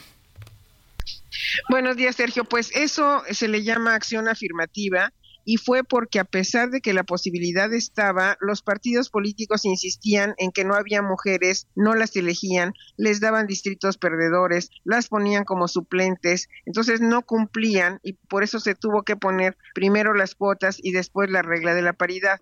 Yo he escuchado muchos muchas veces que debe ser la mejor hombre o mujer, pero las mujeres hemos estado en una posición tan desventajosa que hemos tenido que tener acceso a estas acciones afirmativas que van a desaparecer en algún momento cuando ya no sean necesarias. Bueno, y por lo pronto, Leticia, bueno, se han hecho estos cambios, ¿no? También eh, eh, hay, eh, pues, intentos de violentar precisamente a las mujeres que ocupan estos espacios públicos. Se ha hablado también de violencia política contra las mujeres y todo esto que no era pues eh, que, que, que, no se veía, que, que parecía que existía pero que nadie lo tomaba en cuenta. Es muy interesante, Lupita Sergio, que hubo una mujer, Margarita Robles de Mendoza, que dijo ahí por los años 30 que era un tema de la física, porque tenían que ocupar las mujeres un espacio que ocupaban los hombres, es decir, se sentían desplazados y por eso venían las agresiones. A las primeras mujeres que se les llamó sufragistas, pues les decían de todo y normalmente les decían que eran mujeres feas o que eran solteras o que eran lesbianas, siempre había agresiones, pero ya después, como se empezó a normalizar siempre y cuando fueran poquitas y aisladas, cuando empezamos a hacer muchas, de alguna manera se sigue demeritando el oficio y, y sigue insistiendo que el lugar no es el espacio público, que deberían estar en sus casas, que deberían estar atendiendo a los hijos, que no deberían estar allí. Y vienen muchas agresiones en lo físico, como ha pasado con la senadora Citlali, eh, cuestiones que se vuelven ya muy ofensivas y que han llegado hasta tribunales. Bueno. pues Leticia Bonifaz, muchas gracias por platicar con nosotros esta mañana. Gracias, Lupita. Buen día, buen día, Sergio. Gracias. Hasta luego. Leticia Bonifaz, a quien admiro y respeto, es catedrática de Derecho de la Universidad Nacional Autónoma de México. Son las 8 con 39 minutos. Vamos con Mónica Reyes. Mónica, adelante, buen día, ¿qué nos tienes? ¿Cómo estás, Lupita, Sergio, amigos? Qué gusto saludarlos. La mejor forma para que tus neuronas, sí, tú que me escuchas, se conecten es la lectura. Fíjense que la lectura mantiene un cerebro joven y en forma, así es que yo te invito a que desarrolles tus capacidades y las conviertas en capacidades superiores. Pero a todo esto, a ver, ¿te gusta leer o tienes que leer? Pero no comprendes, tienes que leer dos o más veces para retener y aparte te da sueño y flojera leer.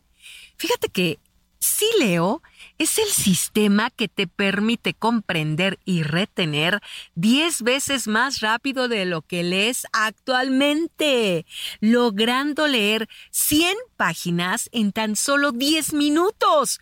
Eso sí, comprendiendo y reteniendo todo en la primera lectura. ¿Qué tal, eh? Marca, marca en este momento y cuelga al 55 38 09 30 40 o envía un mensaje de WhatsApp al 55 38 09 30 40 y obtendrás una clase muestra gratis. Recuerda, 55 38 09 3040. Con este sistema puedes desarrollar concentración en cualquier lugar y en cualquier ambiente, con ruido, sin ruido. Mejora la capacidad de análisis, síntesis e interpretación de textos. Vas a ahorrar tiempo importante en tu vida laboral y profesional. Fíjense, estamos en el mes de preventa del buen fin. Así es que yo te invito a que aproveches esta super promoción que yo te recomiendo. Manda WhatsApp o mensaje al 55 3809 3040 Con Sileo, lo que tardabas leyendo en una hora, ¿qué crees? Lo podrás hacer en tan solo cinco minutos. Es un sistema dinámico y divertido para un niño desde los ocho años, para profesionistas, para ejecutivos, abogados, médicos, contadores, soldados, maestros, estudiantes, pueden desarrollarlo con excelentes resultados. Marca y cuelga y manda un mensaje de texto o WhatsApp al 55 3809 3040. 55 3809 3040 y obtendrás una clase gratis. Y además dos por uno a los 10 primeros que llamen y cuelguen o manden WhatsApp al 55 3809 3040 55 3809 3040. Atrévete a vivir la experiencia con nosotros. Invierte dinero en tu cerebro, que tu cerebro llenará tu bolsillo de dinero. Yo, sí, yo, Mónica, te lo recomiendo. Estamos en la era del conocimiento 2023. Sí, Leo, el poder de leer. Vamos, vamos por un México lector. Llama y cuelga o manda un mensaje de WhatsApp 55 38 09 30 40. 55 38 09 30 40. Gracias. Regresa con ustedes, Lupita Sergio. Muy bien, Mónica Reyes, muchas gracias. Este domingo se llevaron a cabo las elecciones parlamentarias en Polonia y Beata Boina, profesora de Relaciones Internacionales TEC de Monterrey, ex embajadora de Polonia en México. Cuéntanos, pues, ¿qué fue lo que viste? ¿Cuál es tu lectura de lo que sucedió este domingo? Allá en Polonia, sí. Así es, buenos días, Lupita, Sergio, un gusto saludarles. Mira, pues efectivamente tuvimos elecciones, 29, 29 millones de personas en la lista electoral de las cuales votaron 21 millones, es, o sea, una, una participación muy elevada, 74%. Y el resultado es el siguiente. El partido más votado es el partido del gobierno, eh, Ley y Justicia, pero no tendrá capacidad de crear una coalición que pudiera gobernar eh, para su tercer mandato. Entonces, en ese contexto, podríamos decir, ganó la oposición, que conjuntamente obtiene 53% eh, de, em, de los votos que emitieron eh, los polacos en estas elecciones. Entonces, estamos precisamente eh, pues un momento mm, que nos indica que va a haber un cambio en Polonia, un cambio muy importante después de ocho años del gobierno de ley y justicia, eh, un partido de derecha conservadora muy cuestionado, muy eh, que ha generado mucha controversia en el contexto de la Unión Europea, también en, en el contexto interno de Polonia, pues tendrá que despedirse probablemente del poder y lo va a sustituir esa coalición de tres partidos liderada probablemente por ya ex primer ministro en su momento eh, Donald Tusk, quien es jefe del partido Plataforma Cívica. Más dos fuerzas políticas, a eso se suman eh, un nuevo movimiento Tercera Vía que obtuvo 14%, o sea, un resultado muy bueno, y eh, la izquierda, que aunque podríamos decir no juega mucho con esa coalición porque es el partido de bueno, es movimiento, coalición de partidos de izquierda, pues la verdad es que este, en ese contexto de este cambio, pues habrá una coalición de la derecha eh, liberal, de partidos, movimientos de derecha liberal con, eh, con izquierda. Eh, Beata, ¿puede significar esto el, el fin de esta democracia iliberal que hemos estado viendo en Polonia?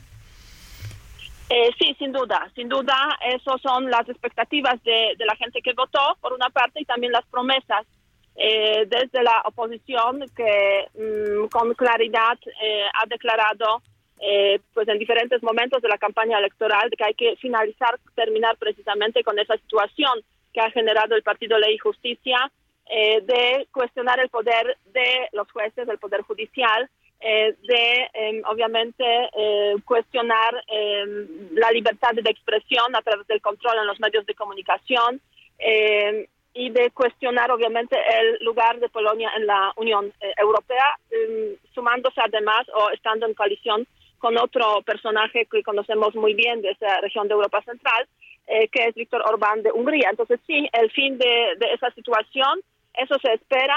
Ahora bien, quedan un par de meses ahora para que esta, este gobierno pues llegue a formarse porque seguramente en la primera instancia el presidente de Polonia, aún no sabemos cómo va a ser, pero esa es la expectativa, el presidente de Polonia va a eh, pedir al jefe del partido que ganó, ganó con 35%, partido del gobierno, que forme el gobierno, pero como no va a tener capacidad, digamos, de, eh, de hacerlo, pues seguramente pues va a caer esa, esa posibilidad y después eh, se forma se formará un gobierno pues de la, de la oposición. Esto con eso tardaremos como hasta diciembre, más o menos así son las previsiones. Muy bien, pues Beata, muchas gracias como siempre por platicar con nosotros y darnos una idea de lo que está sucediendo por allá.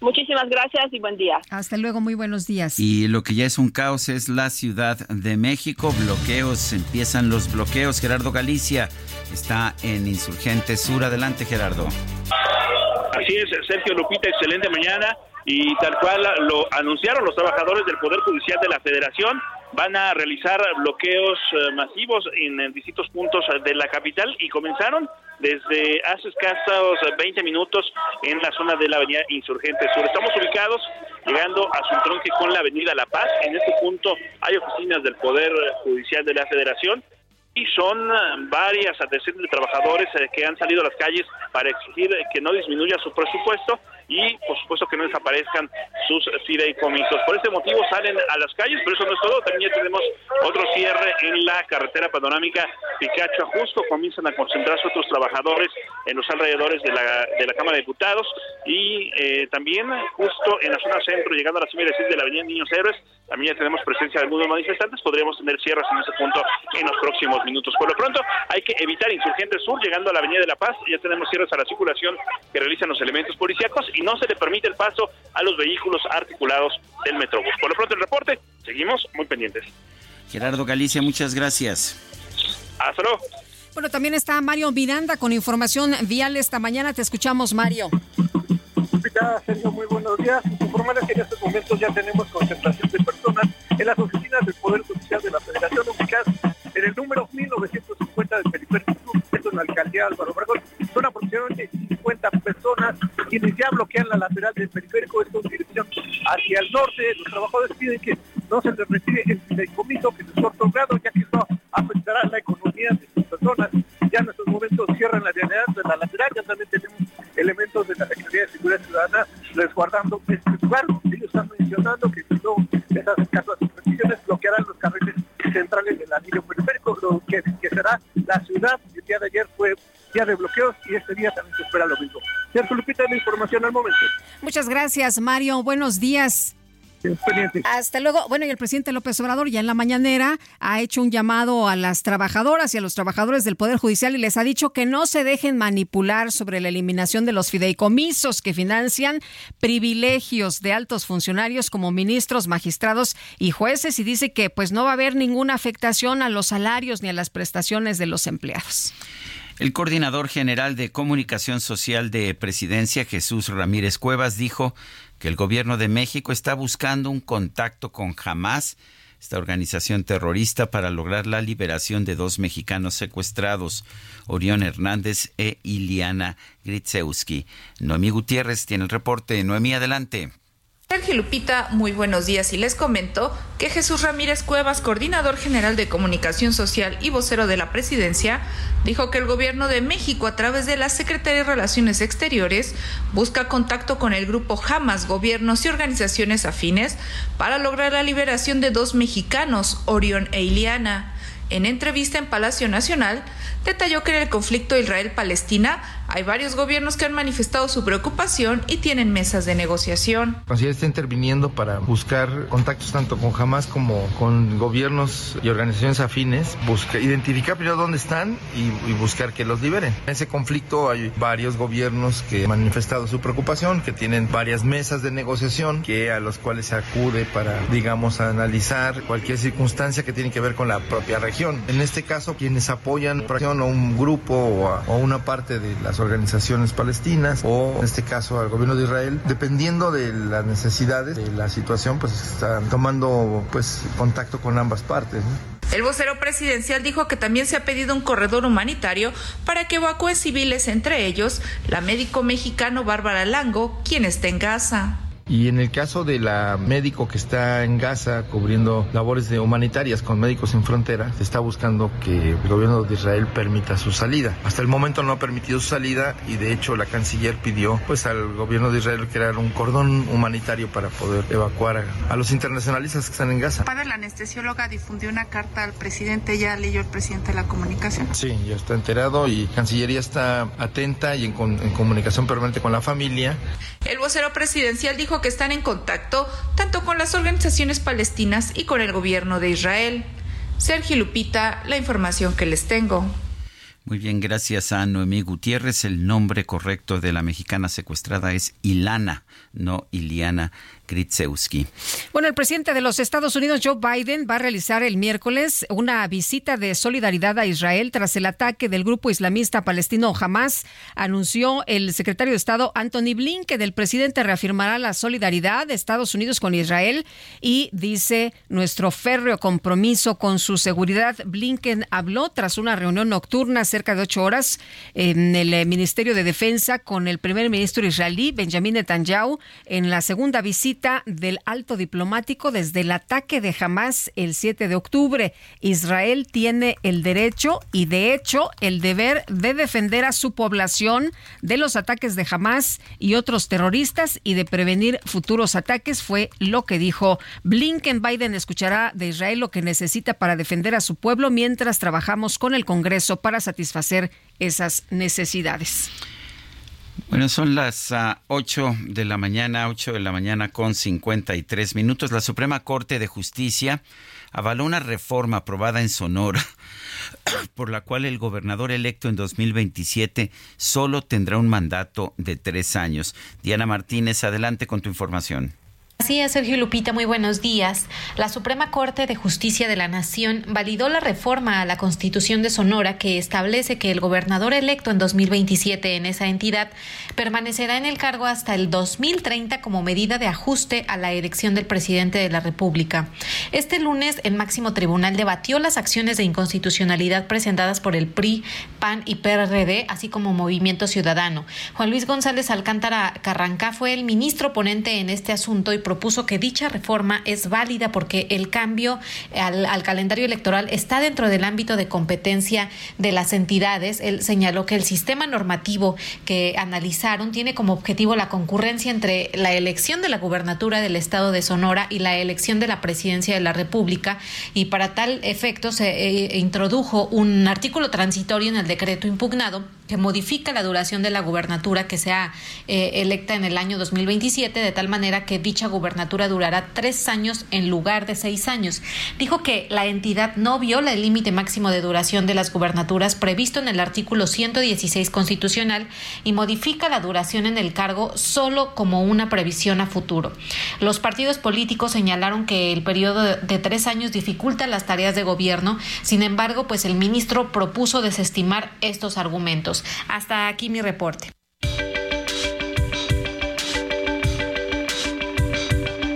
Sergio Sarmiento y Lupita Juárez quieren conocer tu opinión, tus comentarios o simplemente envía un saludo para ser más cálida esta mañana. Envía tus mensajes al WhatsApp 55 20 10 96 47.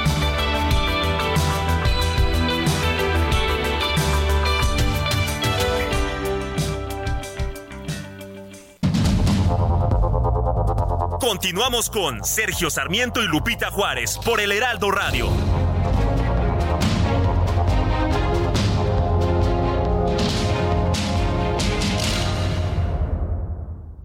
La comida chatarra y las bebidas azucaradas no deben volver a las escuelas. Ahí niñas y niños consumían tal exceso de calorías que aumentaba su riesgo de sobrepeso y obesidad. Además, el consumo de estos productos provoca procesos inflamatorios, los cuales debilitan el sistema inmune frente a virus y bacterias. Es urgente que saquen ya la comida chatarra y bebidas azucaradas de las escuelas. Nuestros, niños son primero. Alianza por la Salud Alimentaria. ¿Tú qué harías con cuatro meses de tu sueldo? Unas super vacaciones. Yo cambiaría mi recámara. Una bici de montaña. Y una compu para mis hijos. Arreglarme los dientes. ¿Y tú qué harías? Fonacot te presta hasta cuatro meses de tu sueldo. Con el interés más bajo, en efectivo y directo a tu cuenta en 24 horas. Fonacot está conmigo. Gobierno de México. Jaque Mate con Sergio Sarmiento.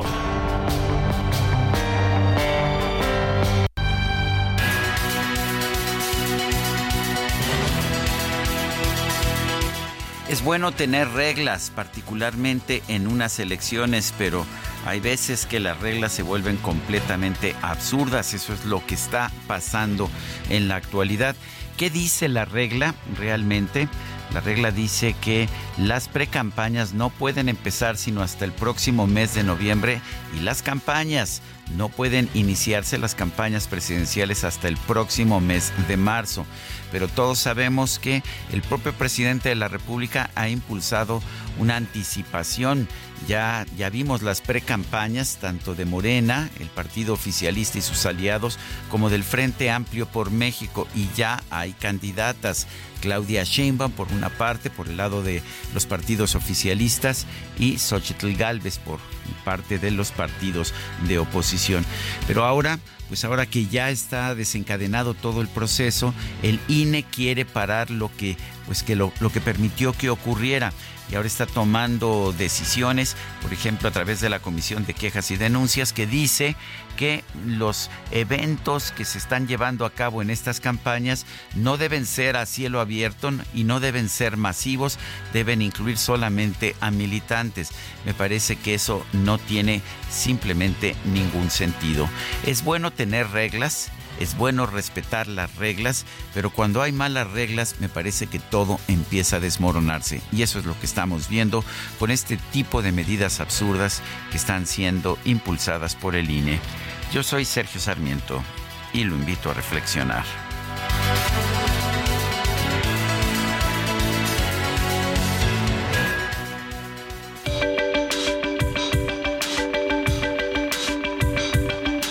Sergio Sarmiento, tu opinión es importante. Escríbele a Twitter en arroba Sergio Sarmiento.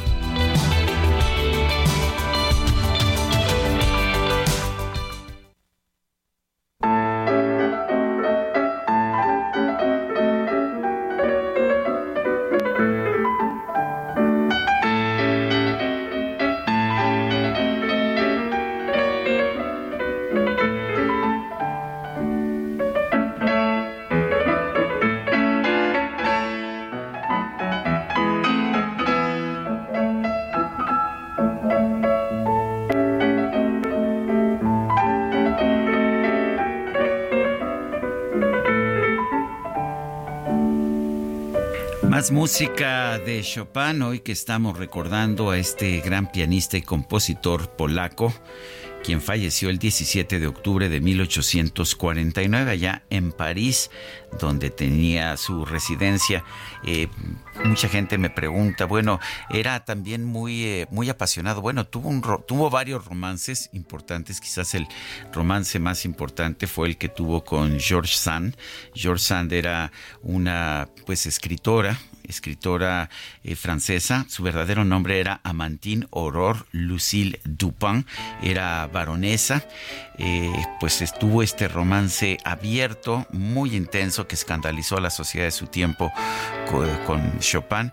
Y ella además se vestía se vestía de negro, de, de, perdón, de hombre, y eso este pues le daba un interés a, también muy particular. Me preguntabas que si estuvo muy enfermo. Sí, es que alguna vez, muy mi, sí, alguna vez mi querido Sergio escuché precisamente que tenía una relación muy cercana a su mamá, era difícil que sí. luego tuviera o se involucrara con otras mujeres, eh, que era un hombre pues muy como débil, como enfermizo, pero a, a pesar de todo esto, de, de, que siempre estaba enfermo, pues no dejaba de trabajar, no dejaba de componer. No, de hecho, murió a los 39 años y dejó una obra muy amplia, murió de tuberculosis tuberculosis, como era, era muy común esa enfermedad y absolutamente mortal allá a mediados del siglo XIX. Tenemos mensajes de nuestro público. Tenemos muchos mensajes, pero antes nada ah, más. Esta es la mazurca sí. número 54 en re es el primer movimiento Allegro non troppo. No, no es primer movimiento, es nada más Allegro non troppo, es el tempo que tiene esta mazurca. Y a mí me gustan las mazurcas, mi querido Sergio. Oye, eh, rápidamente nada más decir que el secretario de Estado de los Estados Unidos, eh, Blinken, anunció que Estados Unidos e Israel han acordado desarrollar un plan que va a permitir que ayuda humanitaria de otras naciones y organizaciones llegue a civiles en Gaza, incluyendo la posibilidad de crear áreas para proteger a los ciudadanos. Bueno, y nos dice Luz María Rodríguez, muchas gracias por despertar con tan linda música. Saludos cariñosos para ustedes como siempre. Gracias, Luz María.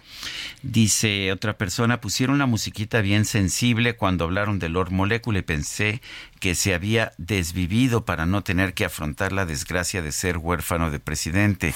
DJ Kike haciendo de las suyas, Laura Salazar. Eh, pues, expresa muchas emociones, ¿verdad? El DJ Kike a través de sus intervenciones. Ay, ¿qué sería? ¿Qué sería sin el Kike y sin las quincenas? Oye, nos dice otra persona eh, que no pone su nombre. Hola, Sergio Lupita, buenos días. Los fideicomisos deben existir cuando sean necesarios para la actividad que se desarrolla y el peligro en el que se encuentran los que legislan, en este caso la Suprema Corte de Justicia. Son las nueve de la mañana con siete minutos. Familiares y amigos de tres jóvenes desaparecidos entre Michoacán y Jalisco marcharon ayer para exigir a las autoridades su aparición con vida. Charbel Lucio nos tiene la información. Adelante, Charbel. Buenos días, Sergio Lupita. Así es, se trata de los hermanos Bernardo y Primo Cruz Medina y Yafet Tavira Adame, quienes son trabajadores del sector aguacatero que el pasado 3 de octubre salieron de Peribán, Michoacán, a Guadalajara, Jalisco, para promocionar eh, un producto y hacer crecer su emprendimiento. Ellos se dirigieron al aeropuerto de Guadalajara para enviar unas muestras de guacamole a la ciudad de Cancún. Ya de regreso eh, a sus hogares en el trayecto, eh, los tres hombres que viajaban en una camioneta perdieron comunicación con sus familiares y desde entonces se desconoce su paradero. Los familiares pidieron que así como se agilizó la búsqueda de la alcaldesa de Cotija, también se emprendan acciones urgentes para localizar a los tres hombres. Este hecho eh, pues ya fue denunciado ante la Fiscalía General del Estado, sin embargo, eh, los familiares piden una audiencia con el gobierno del Estado al que califican de insensible ante estas desapariciones. Denunciaron que aunque la camioneta fue localizada y aparentemente fueron detenidas personas eh, posibles eh, partícipes no han recibido información sobre los avances de la investigación y tuvieron acceso a la carpeta 15 días después de la denuncia. Estos manifestantes lamentaron además que durante el actual gobierno federal eh, van 2.554 personas desaparecidas en Michoacán y muchas de estas desapariciones ocurrieron entre los límites de, Michoacán y Jalisco, zona que eh, ya se ha ganado el mote del corredor de la muerte. Esa es la información. Muchas gracias, Charbel, por este reporte. Seguimos pendientes. Son las nueve de la mañana con ah, nueve minutos y ahí viene, ahí viene. Todavía no se le quita la sonrisa a don Julio Romero por el triunfo de los cafés de Cleveland este fin de semana. Pero bueno, ha habido mucha más información deportiva. Abierto Tampico del 23 al 28 de octubre. Disfruta del mejor tenis del mundo en Tampico. Boletos desde 150 pesos. Más de 15 restaurantes, firmas de autógrafos, juegos infantiles y mucho más. Garra, pasión y entrega. Ven y disfruta con nosotros. Boletos en www.showbizticket.com.mx. Síguenos en redes sociales.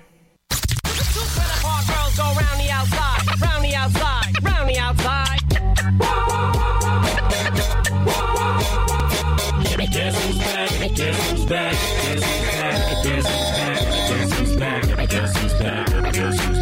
micro deportiva. Imagínense.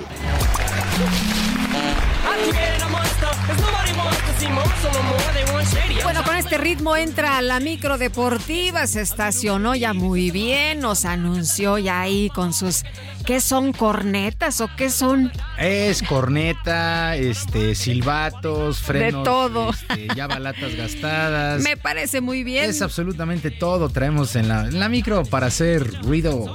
Me parece bien. Las monedas. ¿Cómo estás, mi querido Julio Muy Romero? Bien, mi querida Lupita, Sergio, amigos del auditorio, qué placer saludarles. Bueno, escuchando a Eminem, que está cumpliendo 51 años de edad.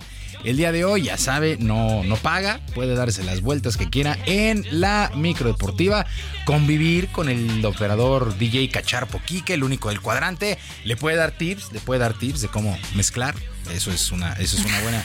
Eso, eh, ya no se lo vamos a cobrar el día de eso hoy. Es aparte. Eso es aparte. No se lo vamos a cobrar a Eminem porque es su cumpleaños 51.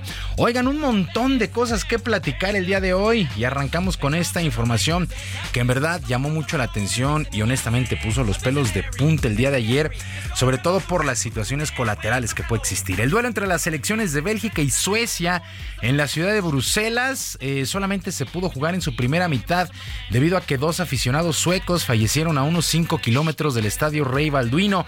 Las autoridades informaron que estos aficionados fueron sorprendidos por un tirador fanático musulmán y el acto fue calificado como terrorismo. Por cuestiones de seguridad, ninguno de los dos equipos saltó, al terreno de juego para el segundo tiempo, cuando el marcador estaba empatado a un gol y los aficionados permanecieron dentro del inmueble para su protección y hasta que la situación fue controlada. Ya en lo deportivo también, en esta jornada 8 de la calificación a la Euro, pues ya dejó en este evento al representativo de Austria que derrotó 1 por 0 a Azerbaiyán. Pero vaya, vaya tensión que se vive justamente eh, pues ahora con los eventos deportivos, con esta situación que se está viviendo. Y el día de ayer le tocó a Bruselas y dos aficionados suecos perdieron la vida. Bueno, ni hablar así, así el mundo en estos momentos. Bueno, y también el día de hoy, en esta fecha FIFA, a las 6 de la tarde la selección mexicana de fútbol se mide a su similar de Alemania en la ciudad de Filadelfia. Luego del triunfo de 2 por 0 sobre Ghana el fin de semana, el equipo nacional espera una buena actuación y un buen resultado.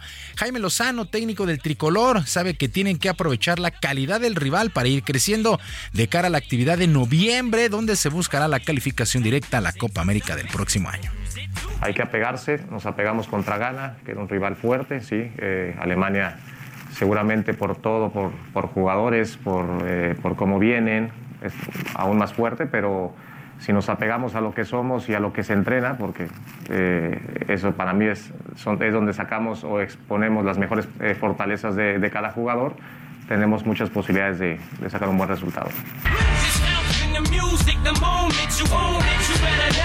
Bueno, 6 de la tarde, 6 de la tarde este duelo entre México y Alemania, 6 de la tarde, tiempo del centro.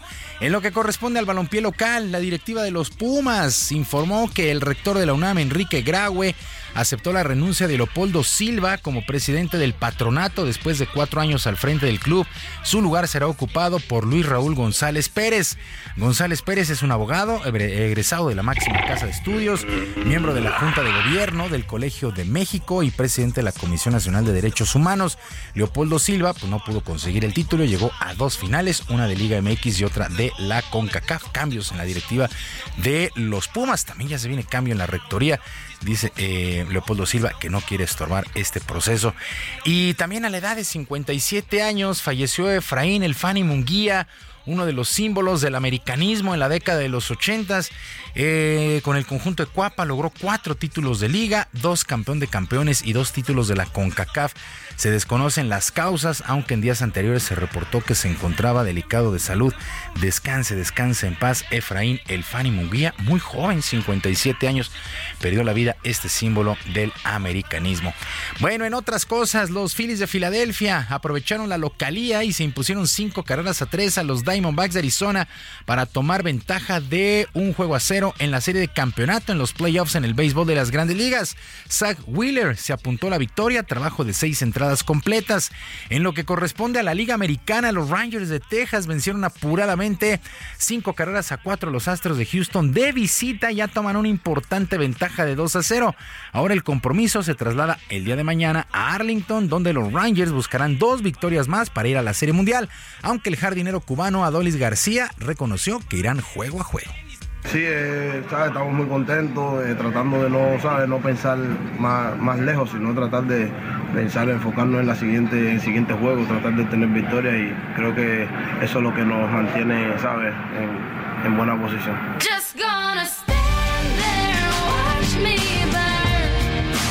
Hay que recordar que ya estas series de campeonatos van a ganar 4 de 7, así es que Filadelfia 1-0 sobre Diamondbacks y el equipo de Texas 2-0 sobre los Astros de Houston. En actividad del lunes por la noche que puso fin a la semana 6 en el fútbol americano del NFL, tinto en sangre, pero los vaqueros de Dallas sacaron la victoria 20 a 17 sobre los cargadores. Dak Prescott lanzó 238 yardas, una anotación por aire y una por tierra, no le interceptaron. Justin Herbert 227 yardas, dos anotaciones y dos interceptados. Con este resultado, Dallas deja su récord: cuatro ganados, dos perdidos. Los cargadores, dos triunfos y tres descansos Calabros llegó a su fin ya la semana 6 en la NFL. Y fue abanderada la delegación de nuestro país que estará tomando parte en los Juegos Panamericanos de Santiago 2023 a partir de este 20 de octubre. La ceremonia estuvo encabezada por el presidente Andrés Manuel López Obrador, Ana Guevara, directora general de la CONADE, y Marijose Alcalá, titular del Comité Olímpico Mexicano. El objetivo es mantener el tercer lugar del medallero y representar dignamente a México, así lo aseguró la ciclista de pista Jessica Salajar, quien tomó la palabra en nombre de todos los deportistas porque años de dedicación se ven recompensados en que seamos parte de esta delegación nacional que competirá en estos Juegos Panamericanos Santiago 2023. Hoy aquí estamos, listos para dar lo mejor de nosotros. Este es nuestro momento para brillar, para mostrar al mundo quiénes somos y de qué estamos hechos. No importa si competimos en atletismo, natación, fútbol o cualquier otra disciplina. Lo que importa es que representamos a México, una nación llena de talento, pasión y coraje. Jessica Salazar tomó la palabra. Por cierto, el Comité Olímpico Internacional dio a conocer que cinco disciplinas se estarán incorporando al programa de los Juegos del 2028 allá en Los Ángeles. Destacan el fútbol flag o tocho bandera, el tochito bandera, la cross, el cricket y squash además del regreso del béisbol y del softball. Bueno, regresa el béisbol y el squash, donde pues la verdad es que México es potencia. El tochito bandera también hay buenas posibilidades, pero esto será hasta el 2028 allá en Los Ángeles. Y ya para finalizar, esto sí es de llamar la atención, el patinador artístico Donovan Carrillo, mexicano por supuesto, ganó la medalla de plata en el trofeo internacional que se disputó en Escocia con la ayuda del sueco Oliver Pretorius. De nueva cuenta, una aerolínea que lo trasladó allá a Europa. No me digas que otra vez le dejaron sus patines. Le perdió el equipaje y tuvo que pedir patines prestados, por lo que Pretorius pues accedió y le prestó sus patines. Carrillo Suazo se colgó la plata luego de sus rutinas al compás de las canciones de Bésame Mucho, Historia de un Amor y Cuba 2012. Híjole, bueno, con todo y todo, ¿verdad? Con todo y todo sacó de cabeza. Donovan ah. Carrillo ya es la segunda vez que le sucede, la primera vez en el Campeonato Mundial de Patinaje artístico sobre hielo, por supuesto.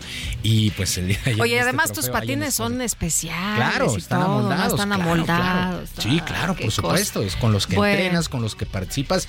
Y bueno, pues muchas gracias. Pero aún así, pero aún así sí, pues, no, es un. Le echó muchas ganas. Es súper carismático, ¿no? Un carisma. Me encanta ese Impresionante. Y además, felicitaciones al coreógrafo y a quien le elige las canciones porque son ad hoc, pero eh, perfectas para sus rutinas. Y es un espectáculo, punto y aparte, Donovan Carrillo. Pero bueno. Ah, qué padre que, que, cerraste con esta, con esta nota. Y gracias, gracias al sueco Oliver Pretorius que le prestó sus patines. Gracias. Que tengan todos Muchas gracias. Hasta luego, mi querido Julio. hace frío, ¿verdad? sí, Hace mucho frío. Yo te muy, este, muy primavera. Pues que ves, es que traigo sí unos cuantos este, capas corporales internas, entonces. Pero no, no, bueno, sí, sí hace frío, hay que Muy bien. Creo que la regué al salirme al Gracias, Julio. Buenos días. Así le pasa uno a veces. Che, no me traje suéter. Bueno, pues ya ni modo. pónganse el suéter. Póngase el suéter, muy bien. Bueno, nosotros nos vamos al resumen, ¿te vamos A un resumen, claro que sí. Infinity QX60, rediseñada para darle poder a tu estilo de vida. Ahora con 36 meses sin intereses o bono flexible. Descúbrela en Infinity Pedregal, Avenida Insurgente Sur, número 1355, Jardines del Pedregal. Teléfono 5555-285344. Válido del 3 al 31 de octubre. CAT promedio 10.7% sin IVA para fines informativos. Consulta www.infinity.mx diagonal promociones.html.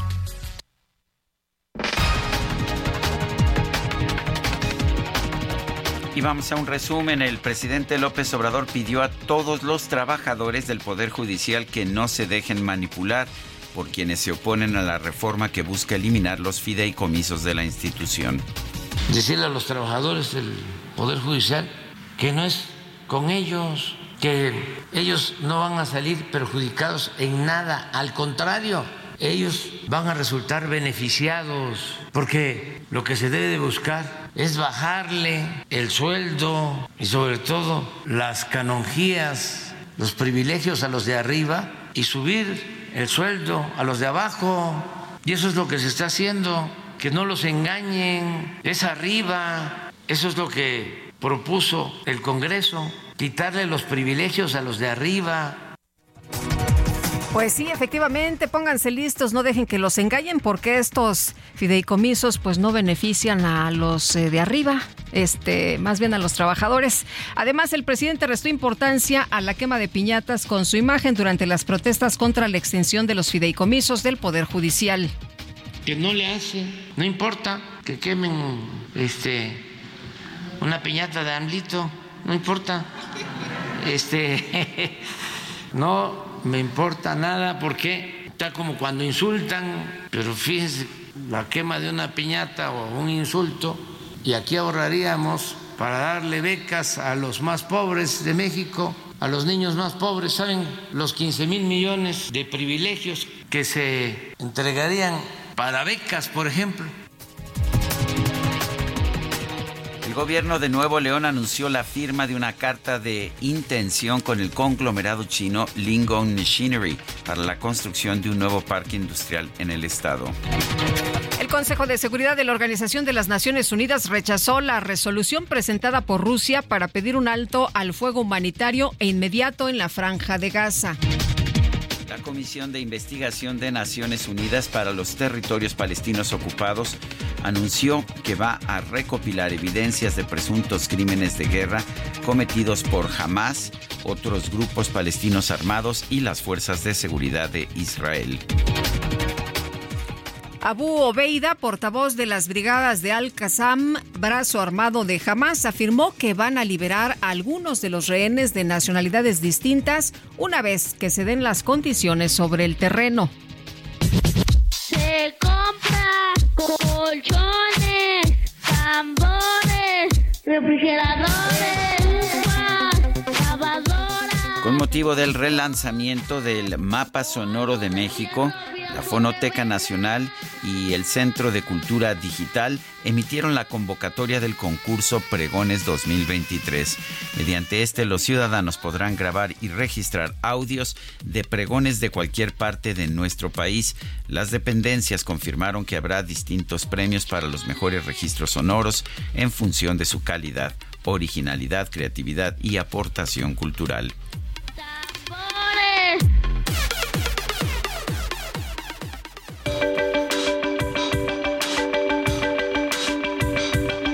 Lupita Juárez, tu opinión es importante. Síguela en arroba Lupita Juárez H.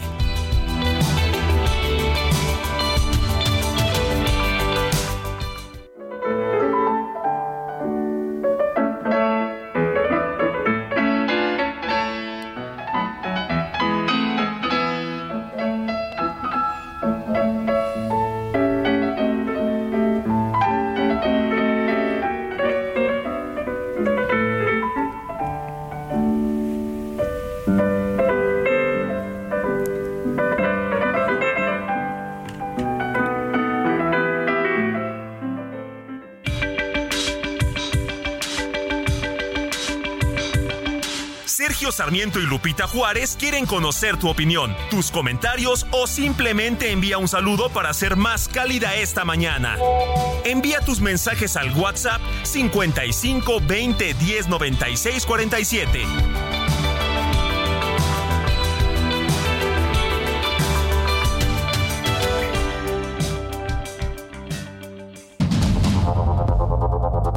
Continuamos con Sergio Sarmiento y Lupita Juárez por el Heraldo Radio.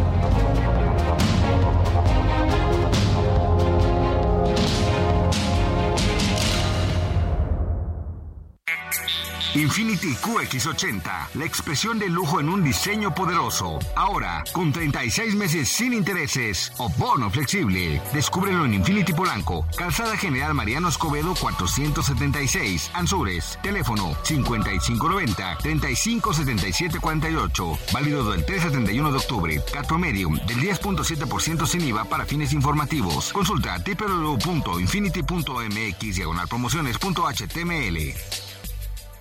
Thank you.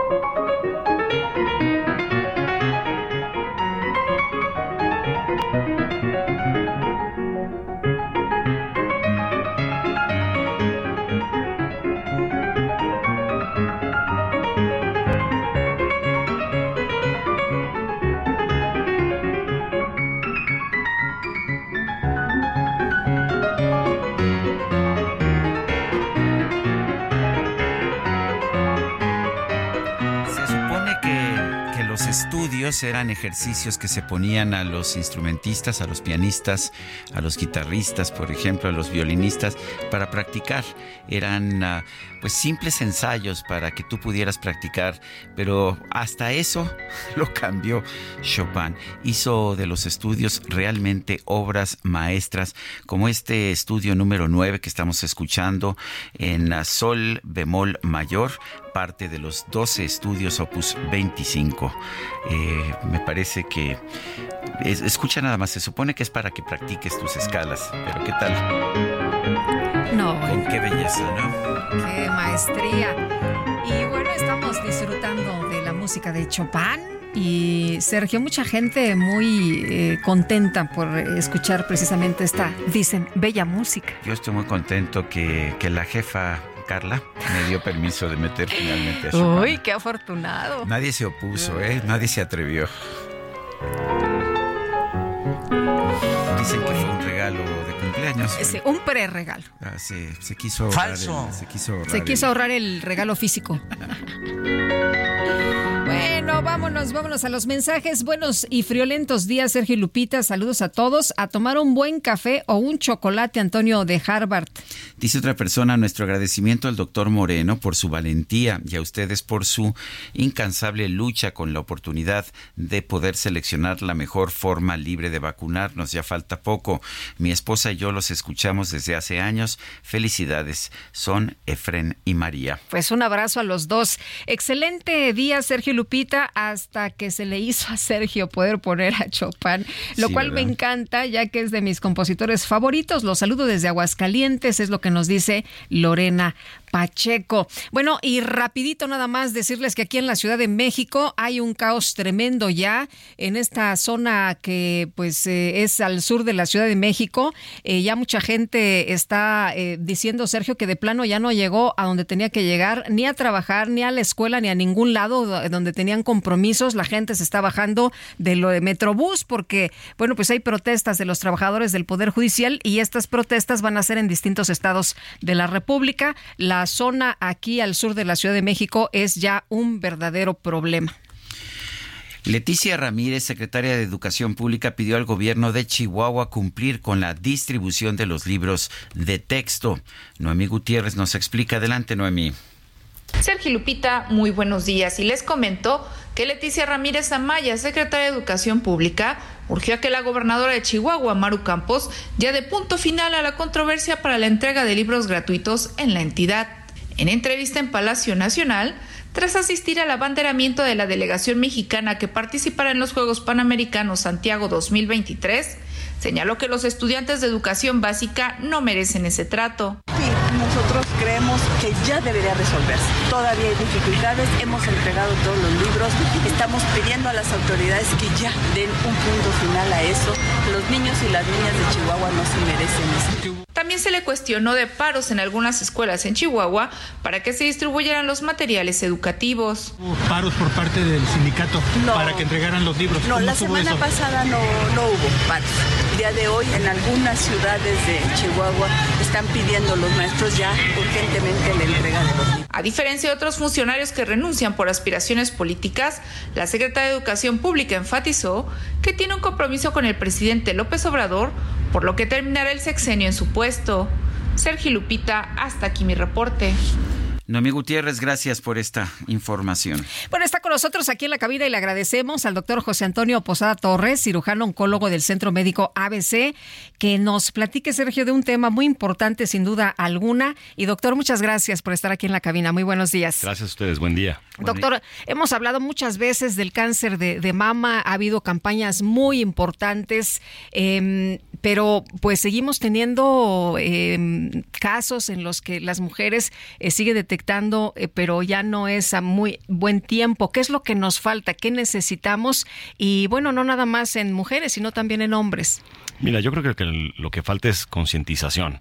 Realmente cada vez vemos más pacientes y más pacientes jóvenes. Es increíble que a estas alturas dediquemos todo un mes para la concientización del cáncer de mama y aún en México se siga detectando en etapas avanzadas. Lo que se tiene que hacer es tener la cultura pues de prevención y de detección oportuna que es la razón por la que hacemos todo este movimiento durante el mes, para que las mujeres cada vez tengan mayor acercamiento a los especialistas y pierdan el miedo a encontrar algo si es que se puede hacer a tiempo. este, este a tiempo es muy importante. ¿Cómo se da cuenta una mujer que tiene que atenderse eh, de un posible cáncer de mama? Pues mira, Sergio, el 99% de las mujeres que presentan enfermedades en etapas tempranas se curan. Entonces, el acercamiento tiene que ver más bien con, la detección y con el entender que dependiendo la edad tienes que hacerte algunos estudios pues porque te tocan. Yo lo que les digo a los pacientes es si tienes algún factor de riesgo asociado familiar o hereditario, pues tendrás que empezar tu tamizaje antes. Pero si tienes 40 años o más, tienes que hacerte una mastografía y un ultrasonido una vez al año. Esa es, esa es la regla básica. Así como obviamente la autoexploración y el conocer tu cuerpo para que si algo, anormal encuentras o detectas, acudas al médico especialista para que te dé su opinión. Doctor, ¿qué pasa si no se come bien, si no se duerme bien, si no se hace ejercicio, si hay mucho estrés? ¿Qué, qué ocurre? Pues mira, lo que pasa es que sabemos nosotros muy bien que ahora el aumento en el número de casos tiene que ver pues con todo lo que acabas de decir. Es una enfermedad multifactorial. O sea, el porcentaje menor de la enfermedad asociada al cáncer de mama es de carácter genético o hereditario. El 70% más es de aparición esporádica, lo que significa que algo estamos haciendo mal. Entonces, el multifactorial corresponde exactamente a lo que me acabas de preguntar. Estamos durmiendo menos, estamos comiendo mal, estamos teniendo un estilo de vida muy, muy rápido. Entonces, la respuesta es, tienes que modificar tu estilo de vida para poder entonces darle tiempo a tus células de que tengan un tiempo de reparación adecuado y la enfermedad, pues por lo menos en los factores que te toca modificar, los modifiques. Si ya se encuentra un cáncer de mama, ¿cuáles son las opciones de tratamiento? La respuesta depende mucho de la etapa cuando te dicen que tienes cáncer de mama, lo, mejor que puede suceder es que seas una candidata quirúrgica, es decir, que la enfermedad se extirpe. Porque las enfermedades tempranas así es como se tratan. En algunos casos, cuando las enfermedades no son tempranas, también los tratamientos son multidisciplinarios, es decir, se involucra al radioterapeuta, que es quien aplica radioterapia, o al oncólogo clínico, que es quien aplica quimioterapia en caso de que la enfermedad esté avanzada o se haya ido a otro sitio. Eh, doctor, eh, ¿hay síntomas en el cáncer de mama? Pues el síntoma principal o pivote, que es el más importante, es el palpar una bolita. el, el porqué de la autoexploración y el insistir tanto a las mujeres que se conozcan, se vean ante un espejo, se revisen una vez al mes, es porque la mujer tiene la capacidad individual de detectar de manera oportuna una lesión que normalmente en el síntoma pivote es una bolita. Una bolita no es normal en la mama. Y si alguien se detecta, no significa que hay cáncer, significa que tiene que ir a revisarse para saber de qué se trata. Esa es una súper pregunta. El tener una bolita no es igual a tener cáncer, porque mucha gente se toca una bolita, le da muchísimo miedo y entonces prefieren no ir ya al no doctor. van. Exacto. Prefieren no ir al doctor para que no le diga nada horrible.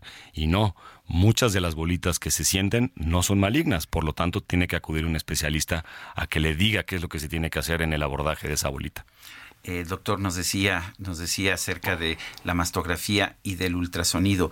¿Tienen que ser los dos o es una u otra? Sí, Sergio, tienen que ser ambas porque lo que no ve una complementa a la otra.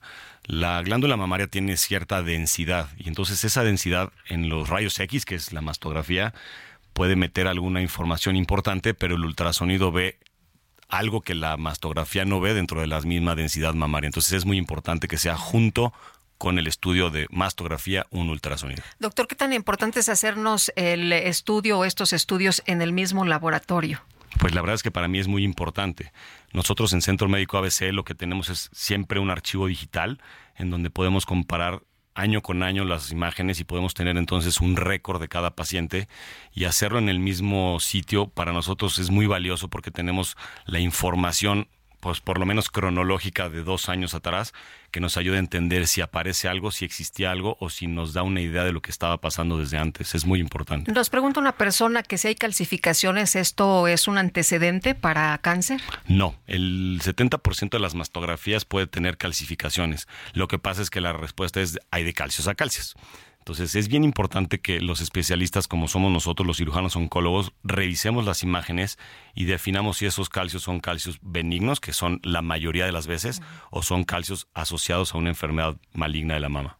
Muy bien, pues doctor José Antonio Posada Torres, cirujano oncólogo del Centro Médico ABC, muchas gracias por estar con nosotros esta mañana. Gracias a ustedes, que tengan buen día. Hasta luego.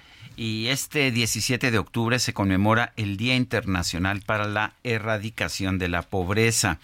Tenemos en la línea telefónica al doctor Gonzalo Hernández Licona, director de la Red de Pobreza Multidimensional de la Universidad de Oxford. Él fue secretario ejecutivo del Coneval. Eh, doctor Gonzalo Hernández Licona, gracias por conversar con nosotros. ¿Cómo vamos en el campo de la pobreza?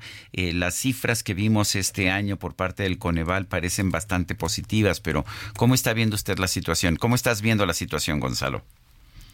Hola, eh, Sergio, ¿qué tal, Lupita? ¿Cómo están? Buenos días, Me da ¿qué mucho, tal? mucho gusto saludarlos como siempre. A, ver, pues, obviamente eh, hay, muchas respuestas aquí y voy a querer, voy a tratar de ser conciso para no echarme un rollo muy grande, pero claro, la cifra coyuntural de, de estos últimos cuatro años es una cifra buena porque se reduce la pobreza a pesar de que había subido en el 2020 por la pandemia, sobre todo. Entonces, esta noticia es buena porque, porque no solamente logramos eh, reducir la pobreza que se subió en el 2020, sino que se, se, bajó un poco, un poco más. Entonces, eso es una buena noticia. Tiene que ver con, con programas sociales, tiene que ver eh, con que la población sustituyó, o sea, pudo lograr revertir eh, el no tener suficiente empleo formal y bueno, eso se, se, pudo hacer con empleos no, formales, una forma de, de, salida de las crisis de muchas personas.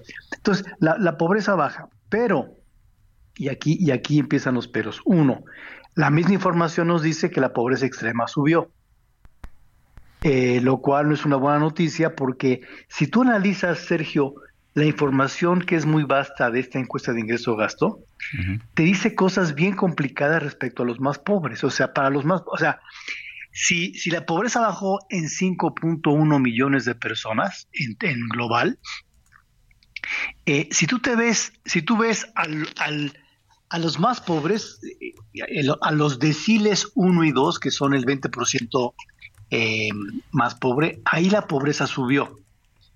Es decir, la pobreza baja para, para la pobreza un poquito menos pobre, pero para las pobres más pobres en todos los rubros, Sergio, les fue peor ahora que hace cuatro años. Doctor, pero no se supone en pobreza, que... En pobreza extrema, les fue peor en carencia eh, de salud, en carencia educativa. Entonces, esa noticia de que bajó la pobreza está bien, Nada más que sí hay que matizarla con que a los más pobres no les fue bien. Eh, pero no se supone que los programas sociales eh, están dirigidos precisamente para los más pobres. No, no, no, no, no, no. O sea, sí se supone, pero no fue así. Eh, a ver, el, siempre llegar a los más pobres, Lupita, es un tema que no es sencillo, porque precisamente la pobreza, eh, una de las de los problemas, digamos, estructurales de la pobreza es que no tienes tú la capacidad de acceder a cosas, ¿no? Entonces, una, señora con discapacidad, en pobreza, que vive en la, en, la, en la sierra, en Chiapas, se le complica mucho más acceder a los beneficios de los gobiernos que una persona urbana que está con más facilidad de encontrarlos y de llegarlos y de conocer que existen. Por lo tanto, focalizar en la política social es bien importante. El programa Prospera se tardó 20 años en tratar de mejorar su focalización en los más pobres y desapareció en ese sexenio y a cambio la focalización fue, es peor ahora que hace cuatro años, Lupita.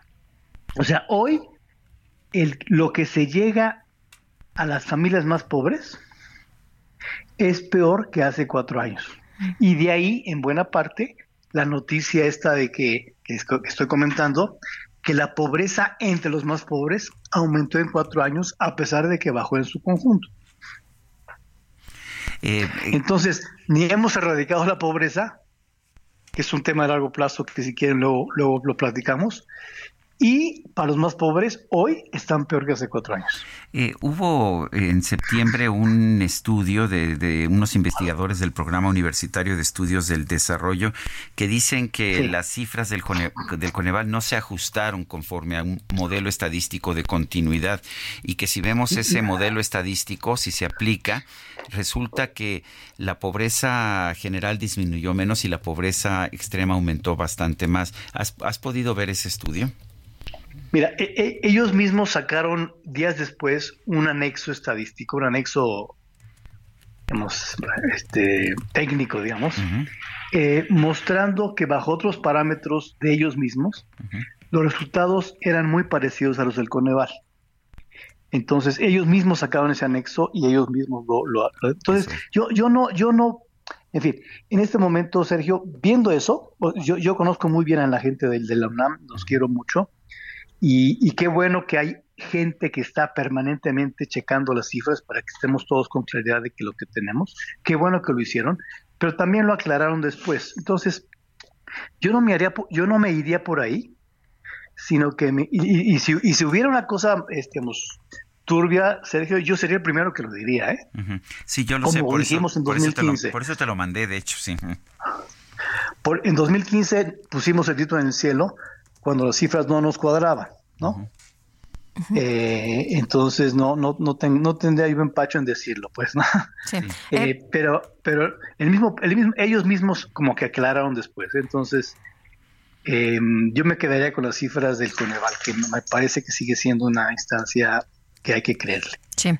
doctor, erradicar la pobreza se puede, pero en un objetivo de largo plazo es lo que lo que podríamos ver, pero también dependiendo de pues eh, de dónde vayan focalizadas las ayudas, los apoyos, el, eh, la generación de empleos, en fin, me imagino de muchos factores. Y, depende de muchos factores.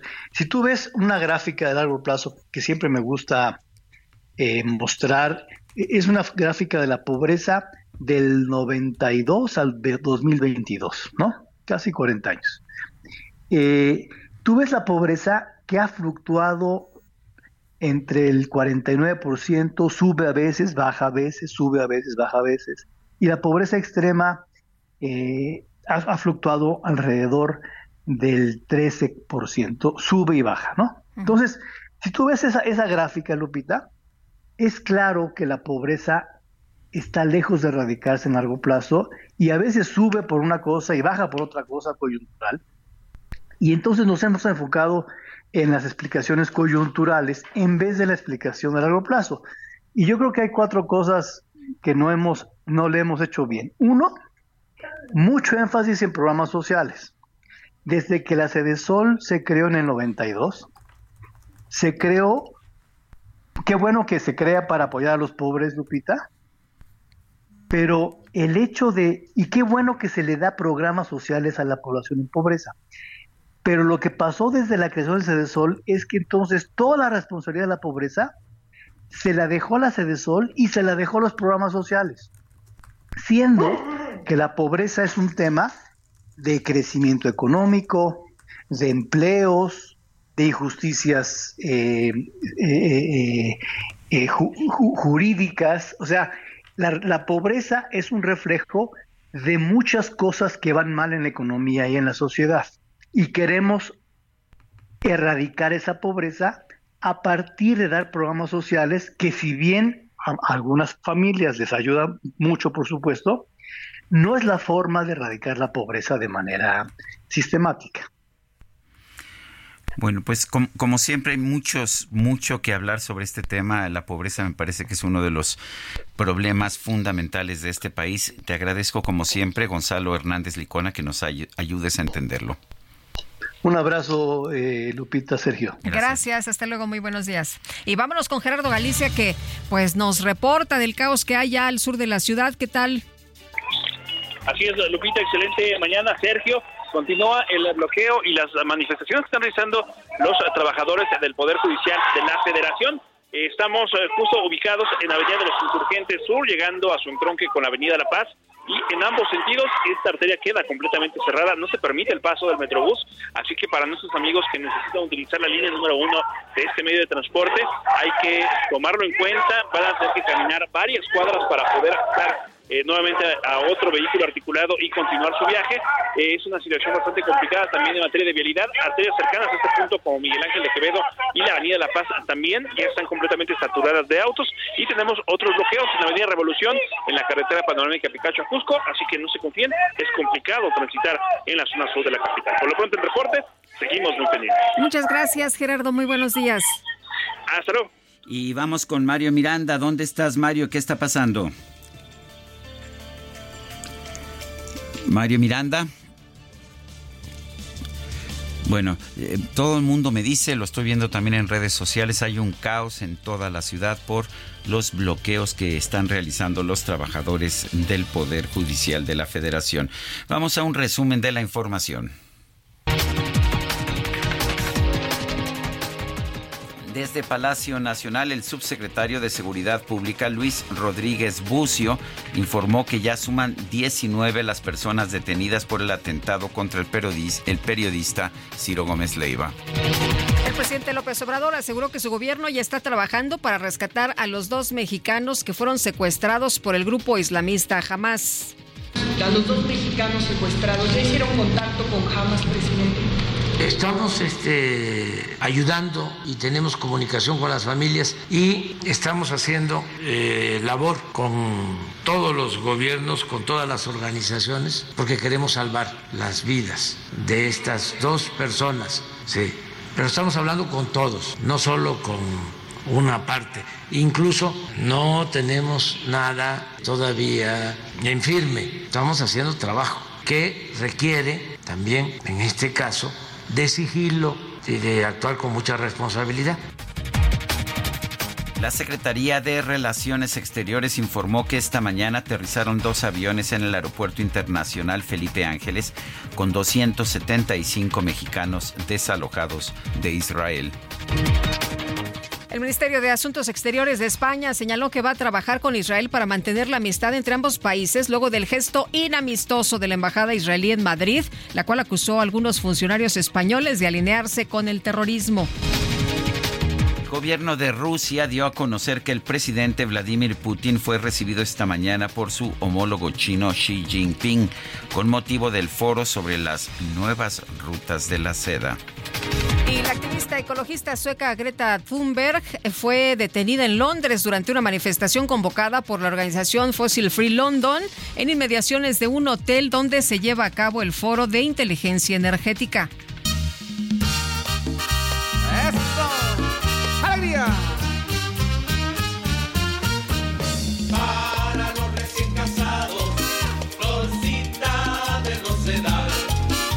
Redes sociales se hizo viral la historia de una mujer estadounidense llamada Sandra Lynn Henson, de 56 años. Ella fue detenida en Mississippi por hurto menor invasión de propiedad privada y alteración del orden público. ¿Qué hizo? Bueno, pues ingresó a una boda sin invitación para robar los regalos de los novios. La noticia ganó notoriedad luego de que la oficina del sheriff del condado de Pontotoc reveló que desde 2017 Sandra ha sido captada en cámaras de vigilancia robando regalos en muchas bodas celebradas en Alabama, Tennessee y Mississippi. ¿Ya le gustó? Que tengan hijos. No le invites a tu boda. No, por supuesto, se nos acabó el tiempo, Guadalupe. Vámonos entonces, que la pasen todos muy bien, disfruten este día y nos escuchamos mañana, que ya será miércoles. Hasta mañana, gracias de todo corazón. Heraldo Media Group presentó Sergio Sarmiento y Lupita Juárez.